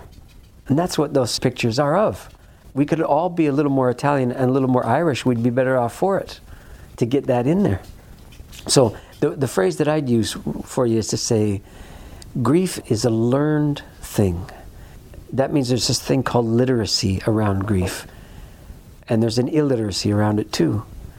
And the reason I've agreed to talk with you as long as I have is because I'm trying to do my part to increase the literacy around grief. But it's kind of a, it's an emotional literacy, if you will, or it's a kind of a spiritual literacy. It's not just a literacy of, of the spoken word, but it's also a literacy of the eye to be able to see things differently than my culture has insisted they are.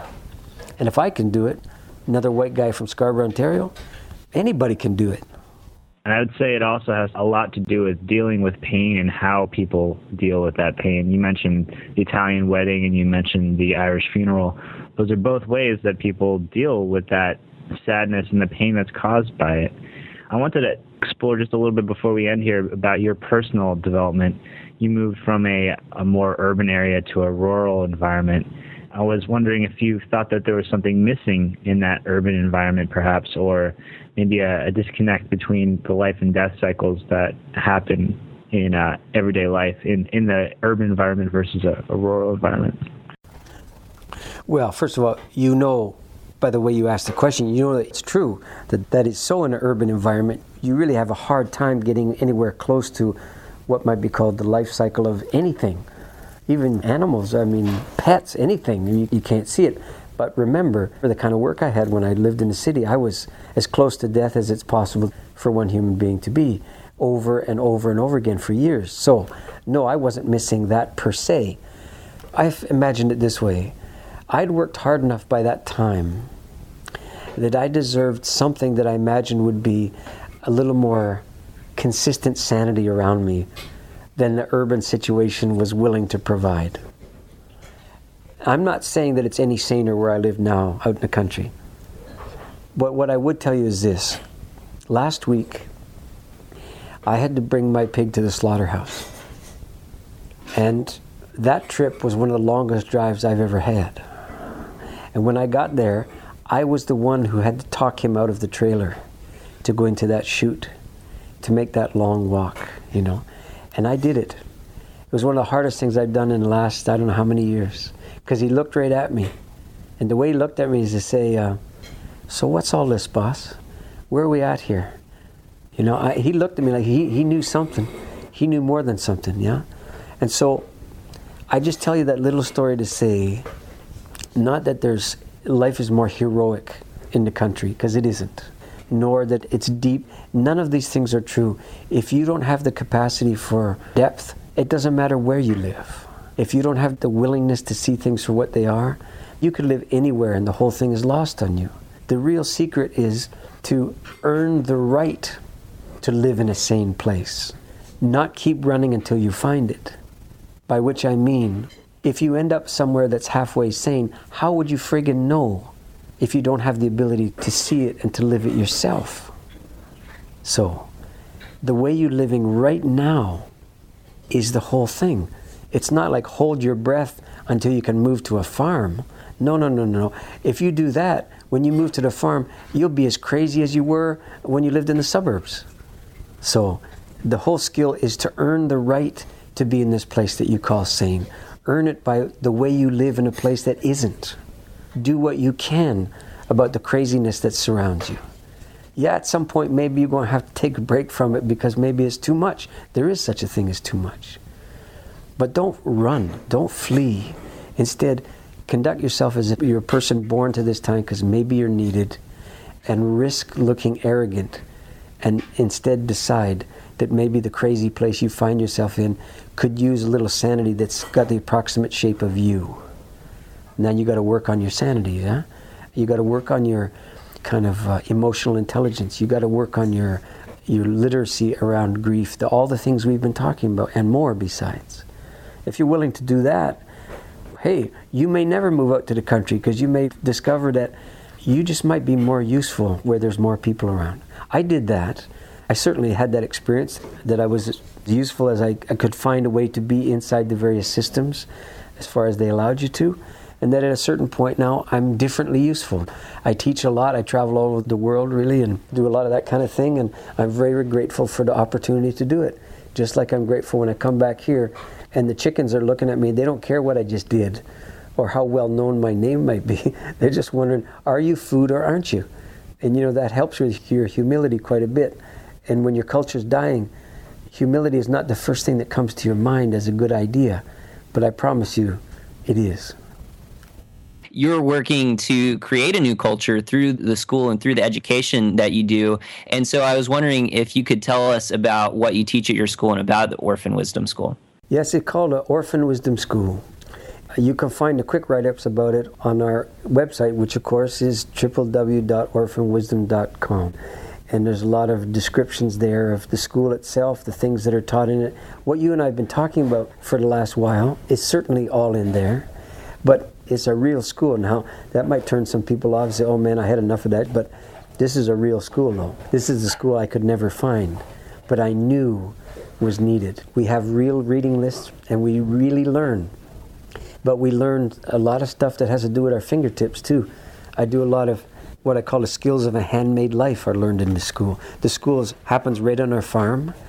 That's very deliberate. So the school has a real home. We don't do it in the conference center of the Delta Chelsea downtown. It's right here, and it's the same place twice a year. And we ask people to make a commitment to learn with us for at least a couple of years so they begin to learn how to hear what I'm teaching, which you can't learn right off the bat, but can, certainly can be over and above the school, yeah, I do a lot of traveling and I'm invited to a lot of places, some conferences, a lot of community based things. We put that on the website as well. And, and we welcome anybody who wants to be in touch with us to do so. We also have a newsletter that I don't like the word newsletter. What it is is something that's really concerning me. I write a short something about it. And we make that available to people who've indicated that they'd like to sort of ongoingly hear from us. So if anybody's interested in that, all they got to do is sign up for the newsletter via the website. And over and above that, occasionally we record teachings and stuff, and we make that available either in video or audio form and have a few books out and things like that. And mostly, we're happy to meet people where they live in their community. And if we can help them out by showing up and teaching a little bit about these things, you know, we're thrilled and honored to do it. And we welcome anybody asking us, well, what would that look like, or how could we arrange it, or what can you do for people under 25 years old, or is there any hope for kids, or, or is it too late for the old folks? The answer is there's a lot of things to be said about all that stuff, and it's not too late for anything except the culture. But we just might be fine.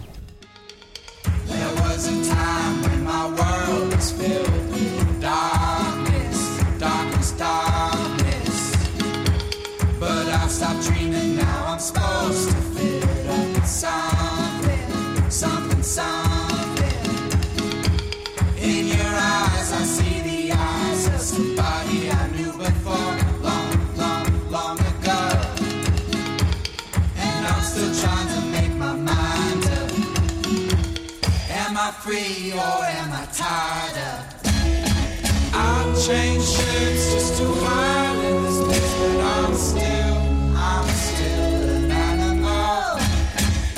Nobody knows it but me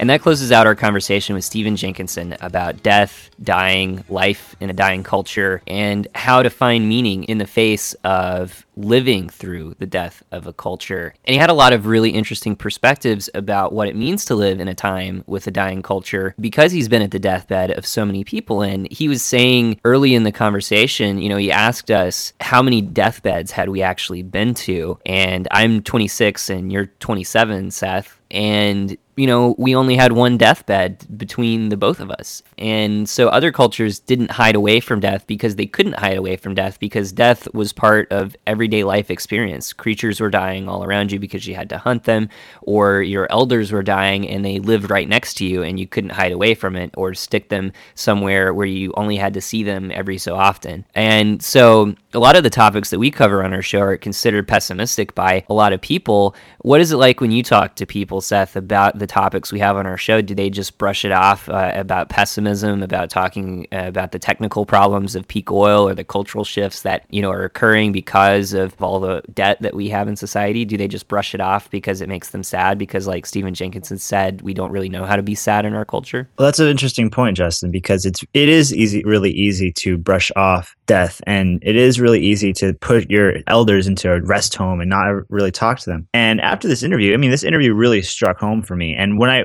after this interview, I went around to some of my friends and asked them how many deathbeds they have been been at, and you know, I've asked like three or four people, you know, and between them, maybe one or two had been at their grandparents' deathbed when they were dying. Even asking older people, even people that I work with, most of them had only been between one to three deathbeds. And that's really telling about a society that embraces life so enthusiastically, but then shuns death so vehemently. As our, our society goes through its death throes, I think it's really, really important, like Stephen says, to think about culture as an older family member, to, to, to be next to it, to, to really learn some lessons from this, from the dying of this culture. When this culture is gone, we are going to be the only ones to tell the story of what it was to live in this peak oil peak everything society. When we are looking back and telling our children what it was like or our grandchildren what it was like to live in during this time we are going to be telling the story of of a culture and a society that no longer exists. And i think that is a huge responsibility that we as citizens living now are faced with. And we have our duty and a responsibility to witness it and to embrace it and to be here and to be present. And like Stephen was saying, when somebody's on their deathbed, sometimes it's hard to get past that conversation about more than just the weather because once you get into that deeper conversation, it really does open up wounds. It makes you face things and learn things that maybe you didn't want to. But Stephen's point is that we need to learn those things. We have to learn those things. A lot of the conversations that we have had with previous guests are about some really horrific things that our culture has perpetrated because of the false ideas that we hold about human nature and have pervaded our institutions. But the other thing that Stephen brought up that also has that silver lining is that cultures have died many, many times in the past. And even though the circumstances of this one are unique because it's a culture that's actually integrated itself into the minds of so many people around the globe, people who want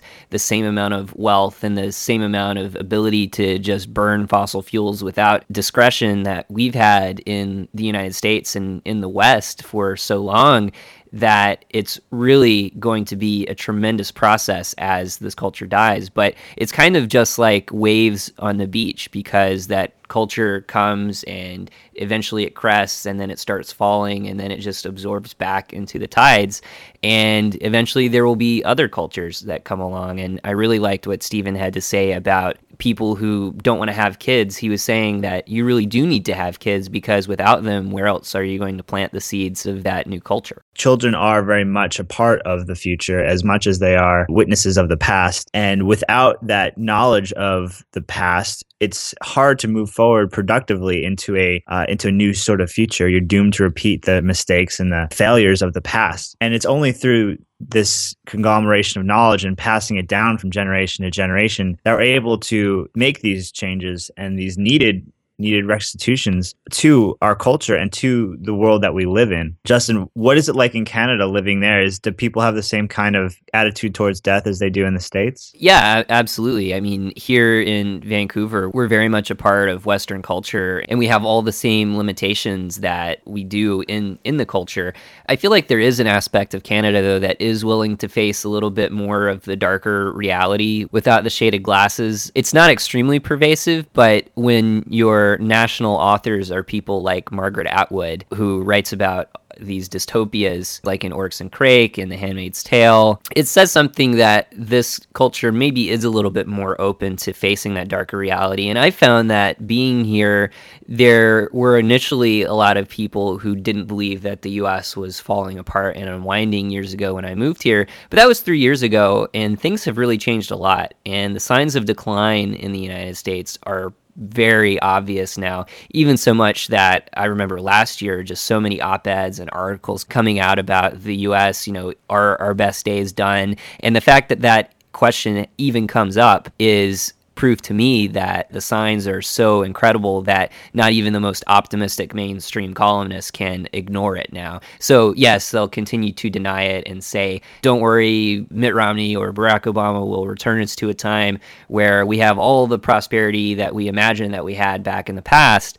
But as we know through all of the people that we've spoken to over the last few years that we've done this show, we really face a lot of barriers towards ever having something like that again, ever being able to just waste resources without being a lot smarter about how we actually run our society. But going back to what Stephen Jenkinson was saying, one thing that really stood out for me was how he was saying that if we proceeded as if we were needed versus being needy. When we were talking with Donnie McClurkin uh, a few episodes ago, he was talking about how capitalism trains us to always want something instead of looking at what we have. And I was wondering if if you Seth had thought about that question and if you had seen how people think about the things that they need as opposed to how they can actually be useful in the situation as if they were needed. I think a lot of time people think about what they want more than what they need.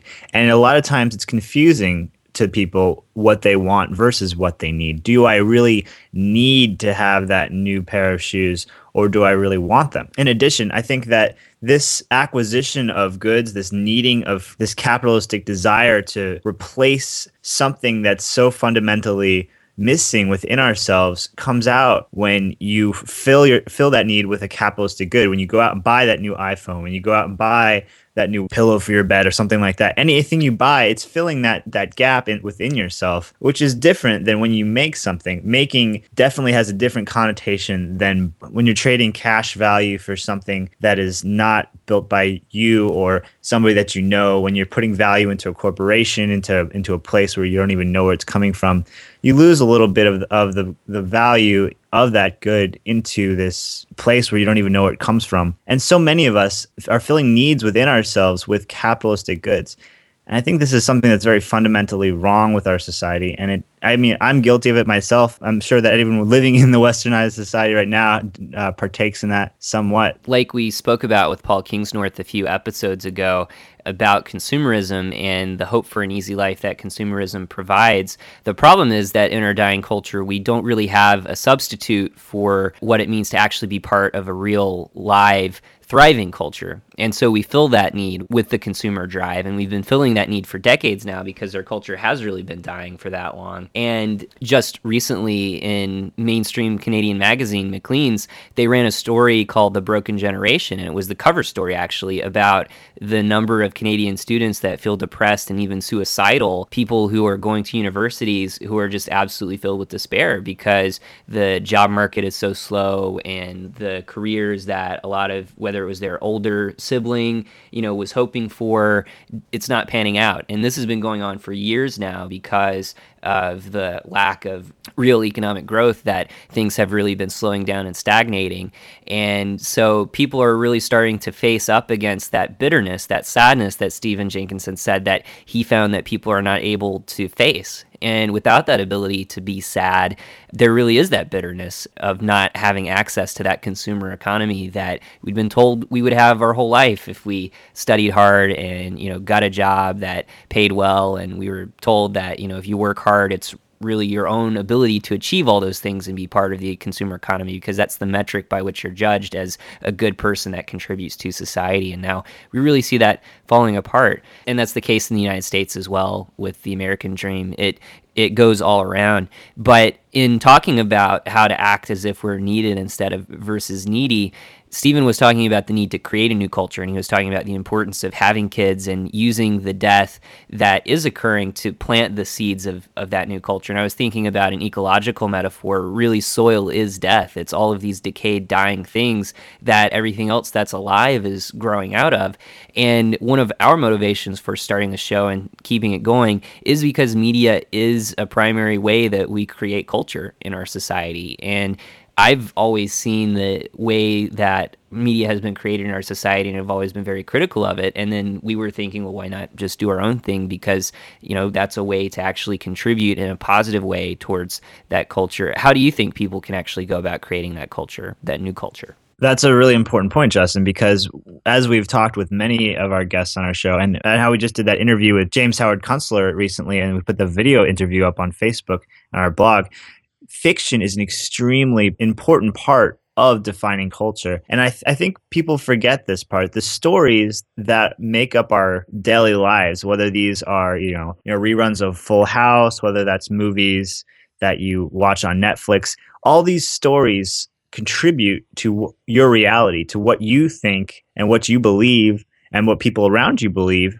is a reality. When you go to football games, that is a, a, narrative unfolding right there on the field. When you go to any kind of sporting event, is it a live narrative happening right there? And that's why it's so attractive. That's why it becomes so engrossing, is because you get to see the whole narrative played out within a couple hours. You get to see the winning team win and the losing team lose. And that's very, very powerful. A three hour movie encapsulates the whole rise and fall of a civilization. You can see the beginnings of the character becoming a powerful knight and then his downfall that this is a very powerful thing because you're taking lifetime experiences of other people and making them your own. And I think that's why books are so very important because you can take these lifetimes of other people, you can take these life experiences of other people and incorporate them into your own life in a very, very rapid way that you would have to live lifetimes and lifetimes to actually appreciate and to have the same sort of effect as what is when you read a book or consume a, a movie. And so this narrative aspect of creating media is an extremely powerful feature. And that's right, Justin. That's why we decided to make our own show because we we wanted to contribute to this narrative a little bit in our own way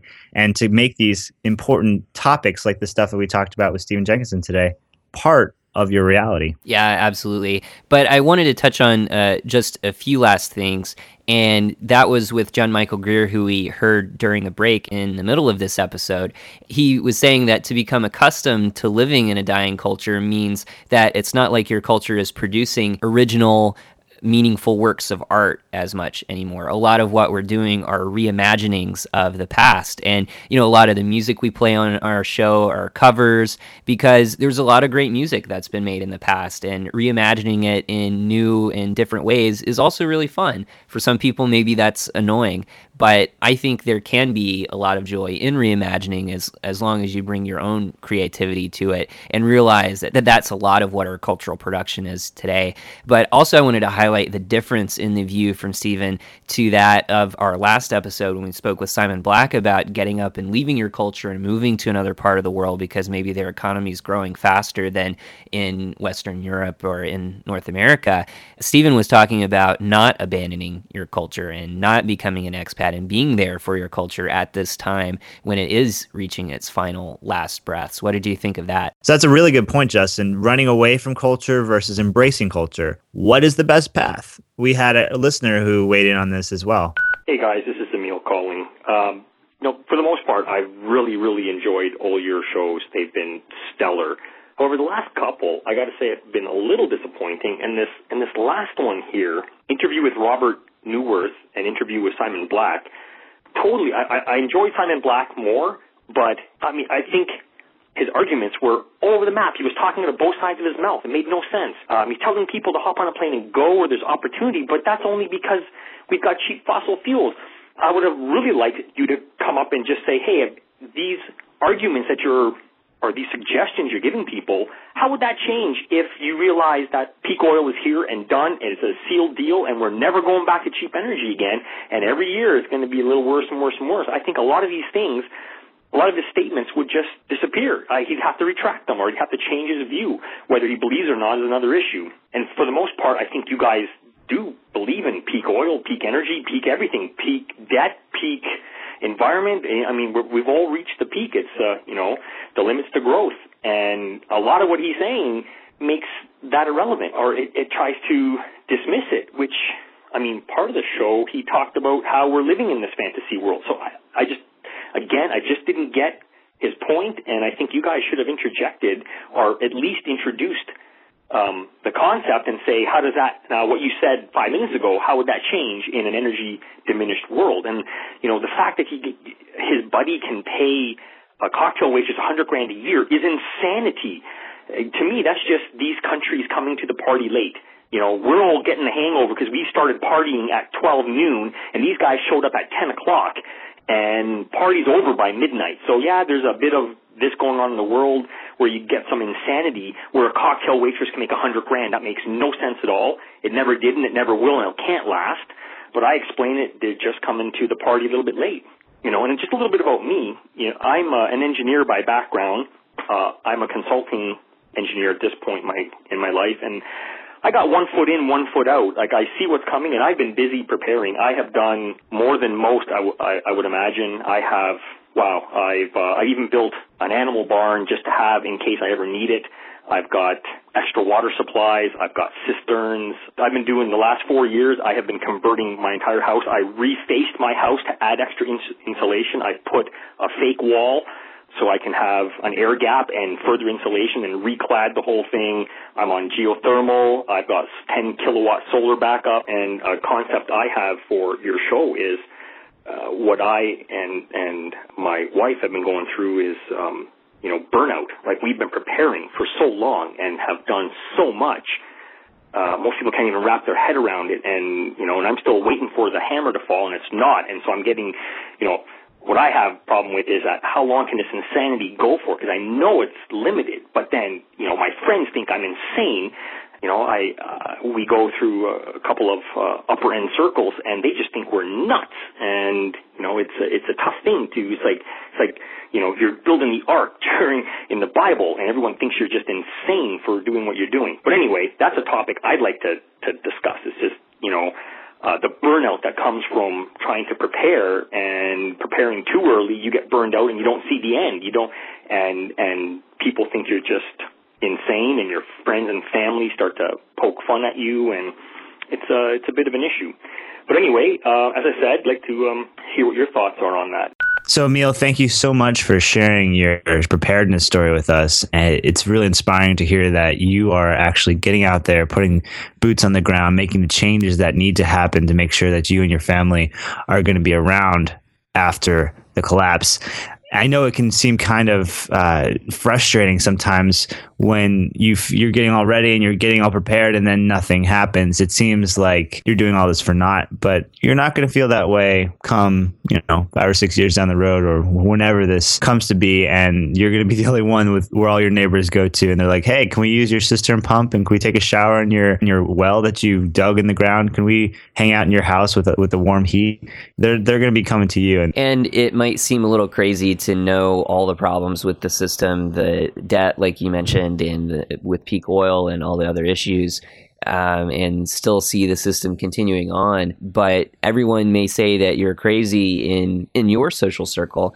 But if you look at what's happening in a lot of European countries right now, where their economy is completely unraveling, having solar panels and having uh, you know cheap electricity that you can manage yourself, and having all the things that you're putting together makes a lot of sense. And I promise you that if somebody has put some preparations in in one of those countries, they're not being looked at as crazy right now because everybody's experiencing uh, this economic turmoil that we've been talking about on our show and so many other people have been talking about for so long.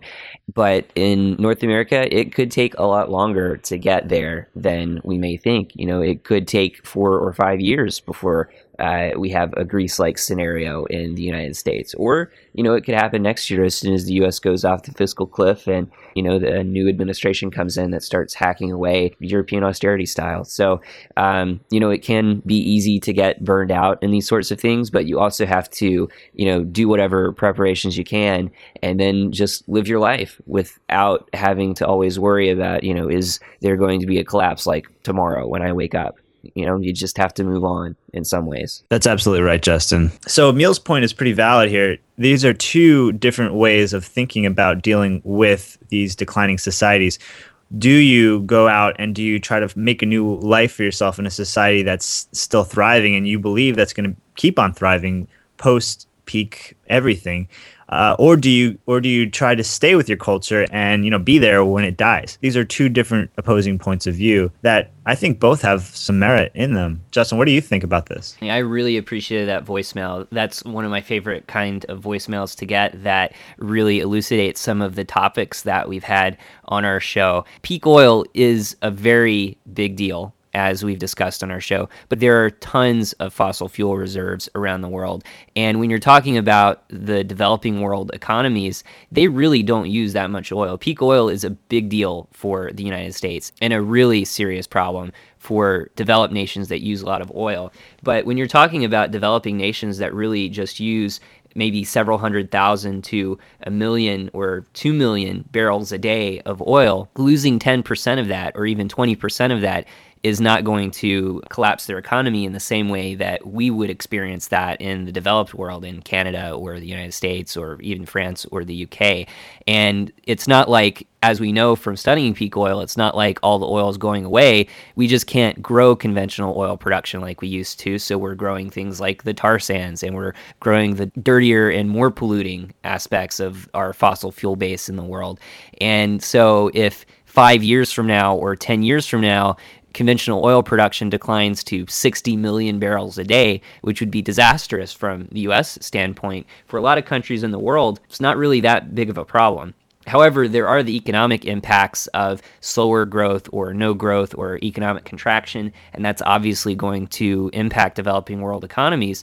But what's stopping a South American country in five or 10 years from seeing the horrific economic conditions of the global north and saying, you know, forget this whole neoliberalism thing. We're going to overthrow that and we're going to start having a revolution based on some of the ideas of the economists that we've talked to on our show or some of the people that they cite or, you know, building a society based on those principles. I fully expect something like that to happen. I don't think it will happen in the United States anytime soon, but definitely in other countries around the world. So, even if the economic growth that Simon Black was talking about, I think really has to do more with the kinds of growth that we've seen in the past. Maybe it's a way to make a quick buck now without a greater revolution, a shift in the way that humans interact on the planet. But I think that there are going to be cultures and there are going to be other countries that actually do make that shift and start building an economy that's actually based on ecological principles. Though maybe I'm a little bit too op- optimistic for our episode on death.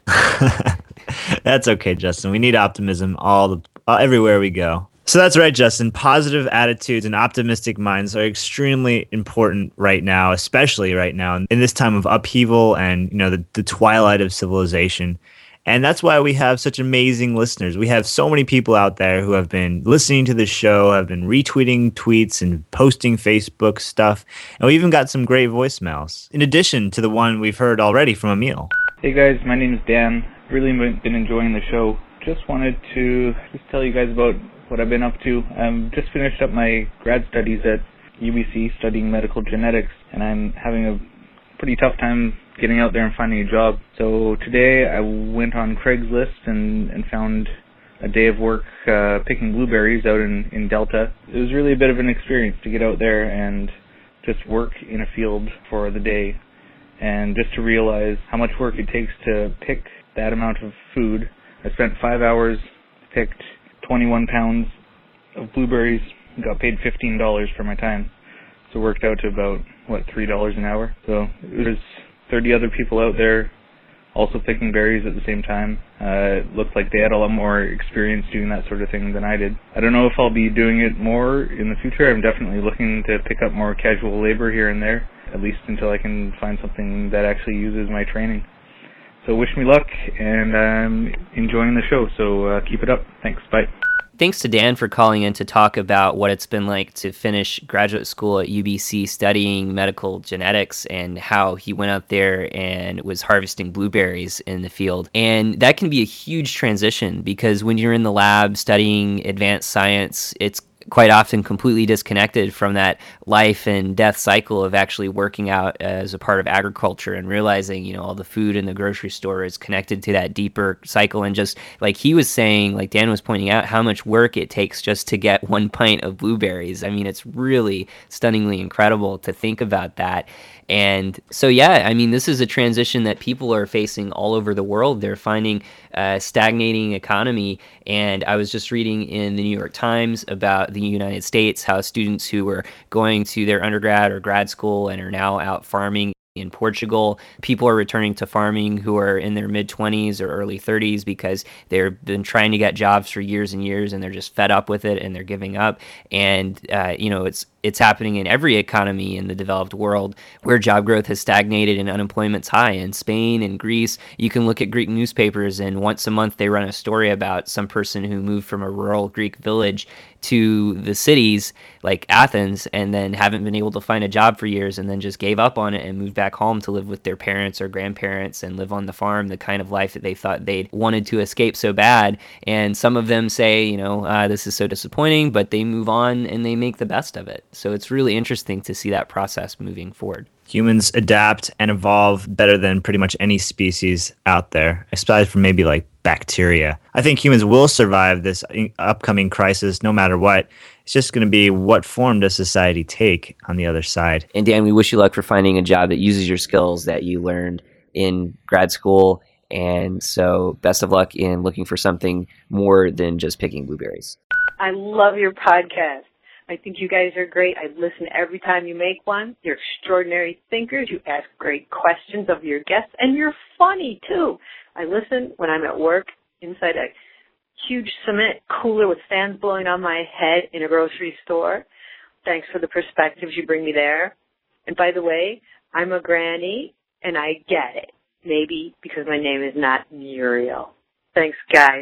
And thanks so much for listening to us there at work, where we can keep your mind going as you're working along. And hey, it's great to reach out to an older generation to hear that you're a granny and you enjoy the show. Heck yeah, it is. I'm Yeah. glad that we have we've been we've been appealing to grannies all over the world. It's so wonderful to actually hear one calling in. Thank you so much to all those grandmothers all over the world who are listening to the shows, and thank you so much for this specific grandmother for calling in. And what we need you to do is to force your grandchildren to listen to our podcast. That's really the requirement that we have of all of our grandmothers. Bath time is a perfect time to put on the Extraenvironmentalist.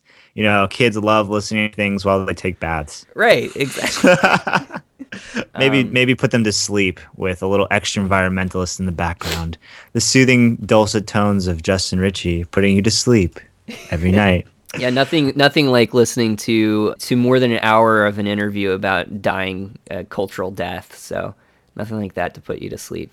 Yeah, so thanks to everybody who left us a voicemail since our previous episode. You can give us a call at plus one 919 701 9872. That's 919 701 XTRA. Or you can reach out to us by Skype on our website at www.extraenvironmentalist.com. Just click the green phone button on the right hand column and let us know your thoughts on a recent episode. Should we be asking more people about what they think uh, regarding any particular topic, whether that's peak oil or anything else? We really appreciate hearing from you. That's right, Justin. Also, find us on Stitcher Radio app.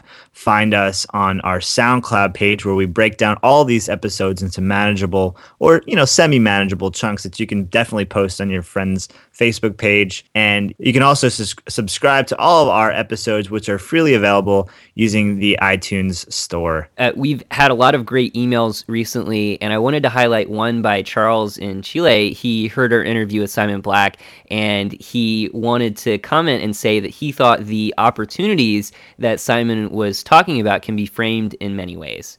And he said that certainly Simon Black's right that there are opportunities to profit in the present moment um, and opportunities to invest oneself differently to insulate oneself from the coming changes in the global order. But that's really obvious. And Simon's not talking about anything that's reflective about the human condition and that he's addressing a specific audience and one that maybe he thinks he can profit from or with. And so it's pretty clear about the moral side. And he, speaking from the Chilean perspective, he was saying that he moved from the United States to Chile, and he was saying that Chile is full of opportunities for those familiar with how our dominant culture works to make it more like the US.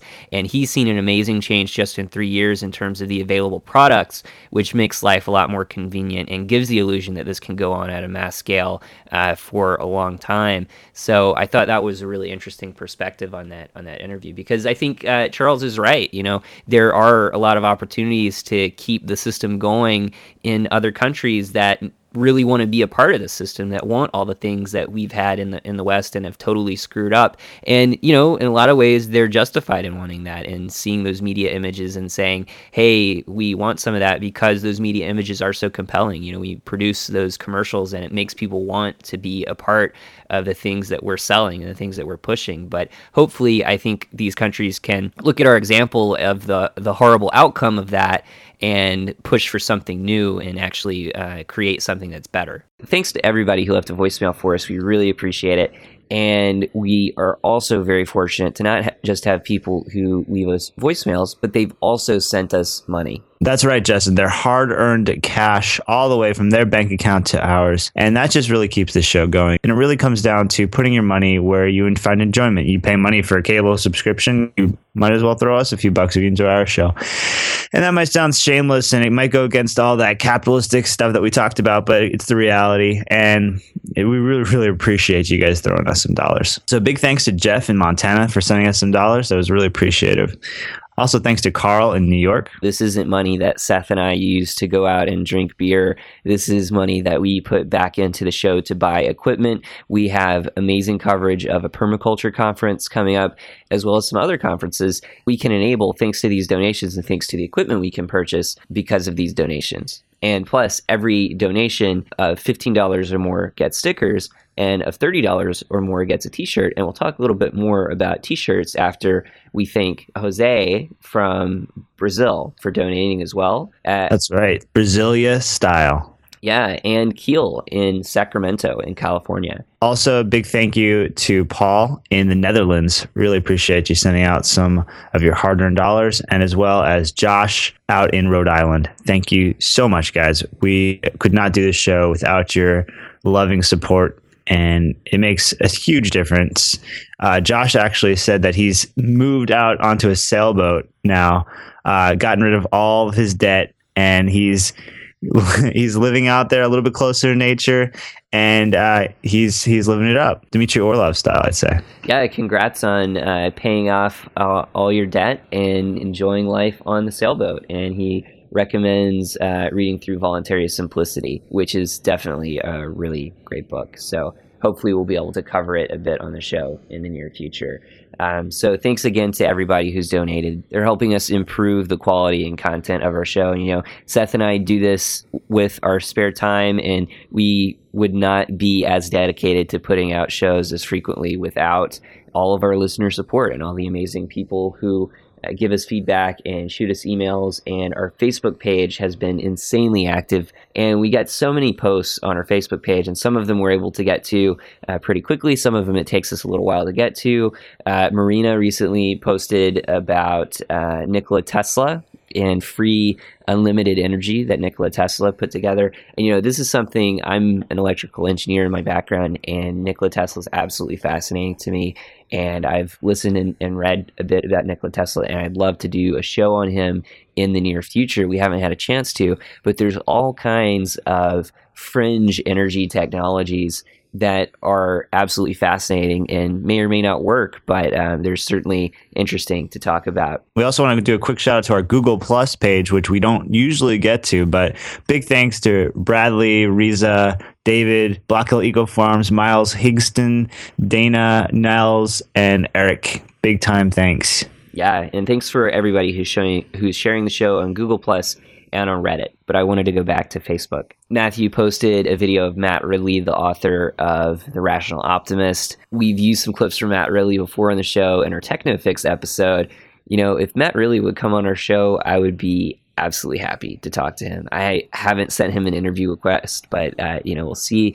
Ian posted on our Facebook wall a transcript of our interview with him that we posted on our SoundCloud page about the film Occupy Love, about the new film from Velcrow Ripper that he was the producer on, Occupy Love. So definitely check that out. And that brings to mind Dmitry Orlov's blog, who posted a transcript of our recent interview with Dmitry, which was really awesome. So that's just some of the recent traffic on our Facebook page. We really appreciate everybody sharing links. Also, make sure to check out uh, the post from Marina talking about Croatian railways.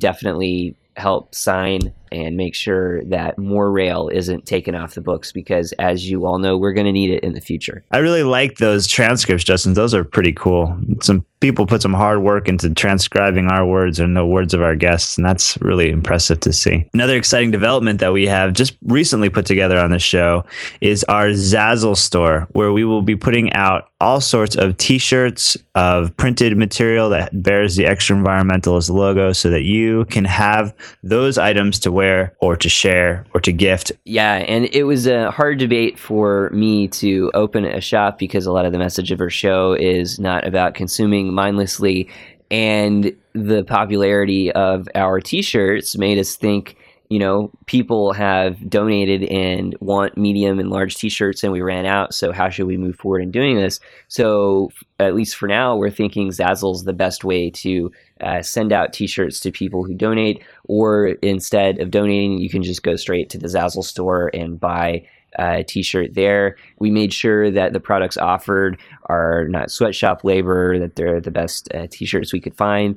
And every t-shirt you buy, we get a few bucks to help support the show. It's a little bit ironic that we talked about capitalism and buying stuff and how it's filling that gap inside of you. And then we turn around and say that we're opening a Zazzle store. But it's part of this ironic world that we live in. Got to live in both worlds sometimes, and that means that you got to support yourself. And right now, that means putting out a t shirt once in a while. So, thanks for bearing with us during this incredible time of ups and downs and being a part of the show with your dollar support and your t-shirt support. And thanks to our web genie, Chris, for helping to set up the Zazzle store and for so many other things that he's been doing under the hood for the show. So thanks for that, Chris. And also thanks to Kevin, who has been editing Up a Storm for us and helps to make all of these episodes and helps us release all these episodes on a more regular basis. Big thanks to Chris and Kevin. You guys are amazing. We couldn't do the show without you. Your teamwork is essential. So, once again, folks, thanks for joining us. So, get out there and get your PhD in life.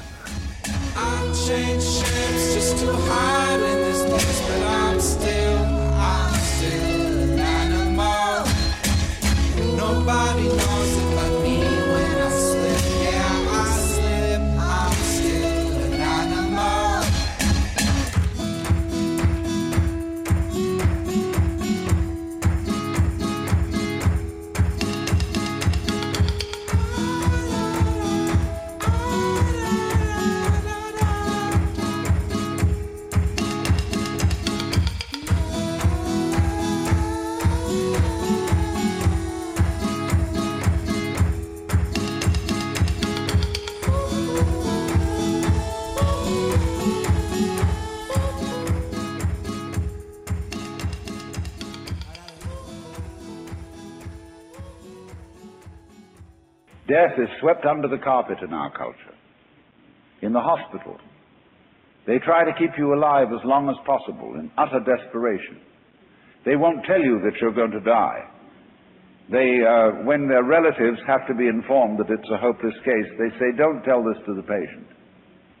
And all the relatives come around with hollow grins and say, well, you'll be all right in about a month, and then we'll go and have a holiday somewhere and sit by the sea and uh, listen to the birds and whatnot. And the dying person knows that this is mockery. It's not going to be like being buried alive. It's not going to be like being in the darkness forever. I tell you what, it's going to be like as if you never had existed at all. Not only you, but everything else as well. That just there was never anything, and there's no one to regret it. And there's no problem. Well, think about that for a while. It's kind of a weird feeling you get when you really think about that. You really imagine it. Just to stop altogether. And it's, you can't even call it stop, because you can't have stop without start. And there wasn't any start. There's just no thing. Well, then when you come to think of it, that's the way it was before you were born. I mean, if you go back in memory as far as you can go, you get to the same place. As you go forward in your anticipation of the future as to what it's going to be like to be dead, then you get these funny ideas. That this blankness is the necessary counterpart of what we call being. Now, we all think we're alive, don't we? I mean, we're really here? That there is something called existence? You know, the existentialists, Dasein, thrownness. Ah, you know, here we are.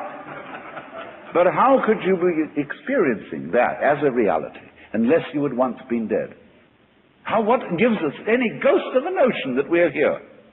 Except by contrast with the fact that we once weren't. And later on, won't we? But this thing is a cycle, like positive and negative poles in electricity.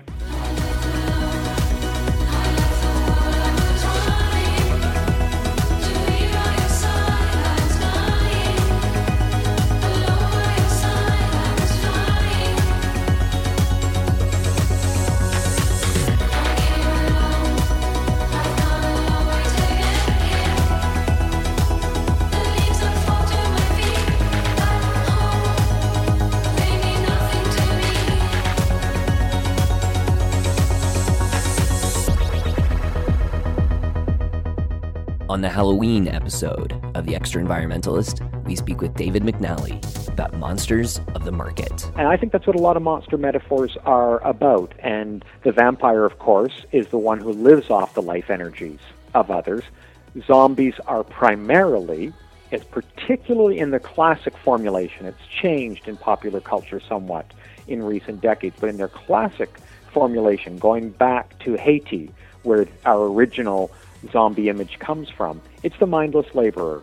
It's the person who's been stripped of all identity and just made a laboring beast. And so I think those are really resonant with the alienating experiences that most of us have under capitalism. But most of the time, we're just put through the motions and we accept that that's the way it is. But I think there's a part of us, sometimes unconscious, sometimes conscious, that rebels against that and resists that. And depicting it as, as monstrous is one way of, at some level, saying there's something wrong about this. There's something really deeply unsettling about the idea that somebody could own me for eight hours a day and control me for eight hours a day. And I think monster metaphors and monster images capture that.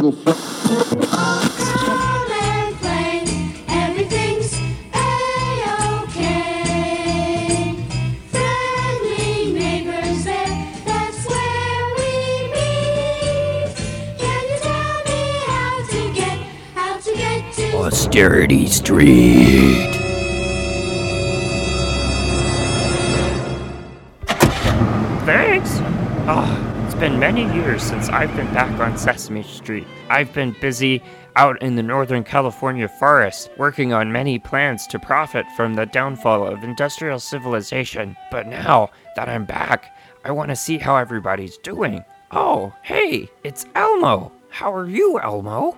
Hi, Bohemian Grover. Oh, hi, Elmo. How are you today? Oh, things are kind of rough here. We got so hungry because of the food riots that we had to eat Snuffleupagus. Ah!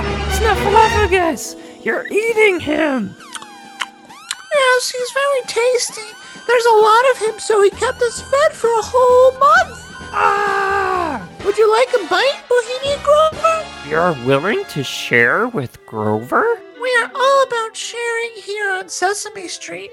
Sharing is caring. Thanks for now, Elmo, but I'm gonna walk down the street to see how everybody else is doing. Okay, well, if you want a piece of Snuffleupagus, you should come back soon. It looks like Oscar's still out on the street. He's been prepared for austerity for a long time. How are you, Oscar? Well, things here haven't really changed. I'm still living in this trash can, but you know, there's just a lot more trash cans these days, so they're starting to call me Oscar the Growth. Oscar the Growth? What is that? Well, there's been so much trash and so many other people living in trash cans that I've just had to teach so many people how to live in a trash can. From what I hear, you're now the optimist. That's right. Everyone looks to me when they want to see happiness.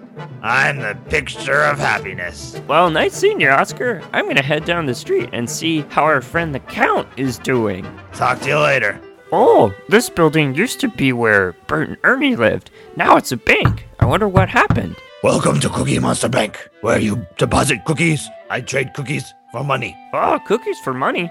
Where'd you get the cookies from? It's better not to ask that question. I had to trade long and hard, and part of it might be Snuffleupagus. It looks like I can invest in cookie backed securities. What are those? Cookie backed securities, they're very tasty.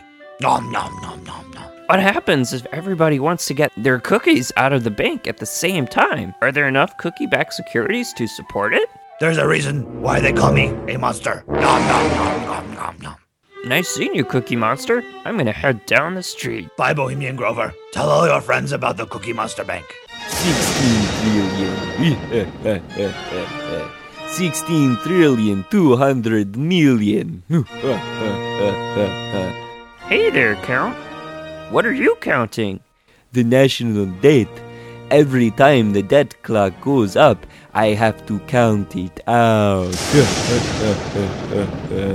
That's a really high number. How long have you been counting for? I've been counting non-stop since the Federal Reserve launched the first round of quantitative easing. And now that quantitative easing is going on for infinity, I'll be counting forever. Wow, Count, you have a really difficult job. I'll let you keep going at it. Okay, great to see you, Bohemian Grover. 16 trillion 200 million 50,000. 16 trillion 250 million 400. Hey, Big Bird, how are you? Oh, hey, Grover. It's been so long. Wow, Big Bird, what happened to your feathers? Well, when all the gold ran out, everybody thought that my feathers were gold. They came here and took them all because they thought my feathers were a store of value. I think they're trading for high amounts on Wall Street. Oh, that's too bad, Big Bird. I think I have some friends who could help out with that. Or maybe already have helped out with that. Grover, I wanted to talk to you a little bit about your friends. I don't think they're very nice. what do you mean? Well, the Bohemian Grove and the super elite that you hang out with aren't really nice to people like us, people that live on the street and people that don't have too much money or feathers. Well, I I don't know how I feel about that, Big Bird. It's been too long. I think that we just hang out with different crowds now. It's true, Grover, but you know, you'll always be a part of Sesame Street down deep. Well, uh, well, uh, uh, well, it's been nice seeing you, Big Bird, but I have several investors that I need to meet with right now, so I'll I'll see you later. Don't forget us about us here on Austerity Street. We've been so good to you. Don't forget about us. Today's show was brought to you by the letters Q and E. And the number infinity.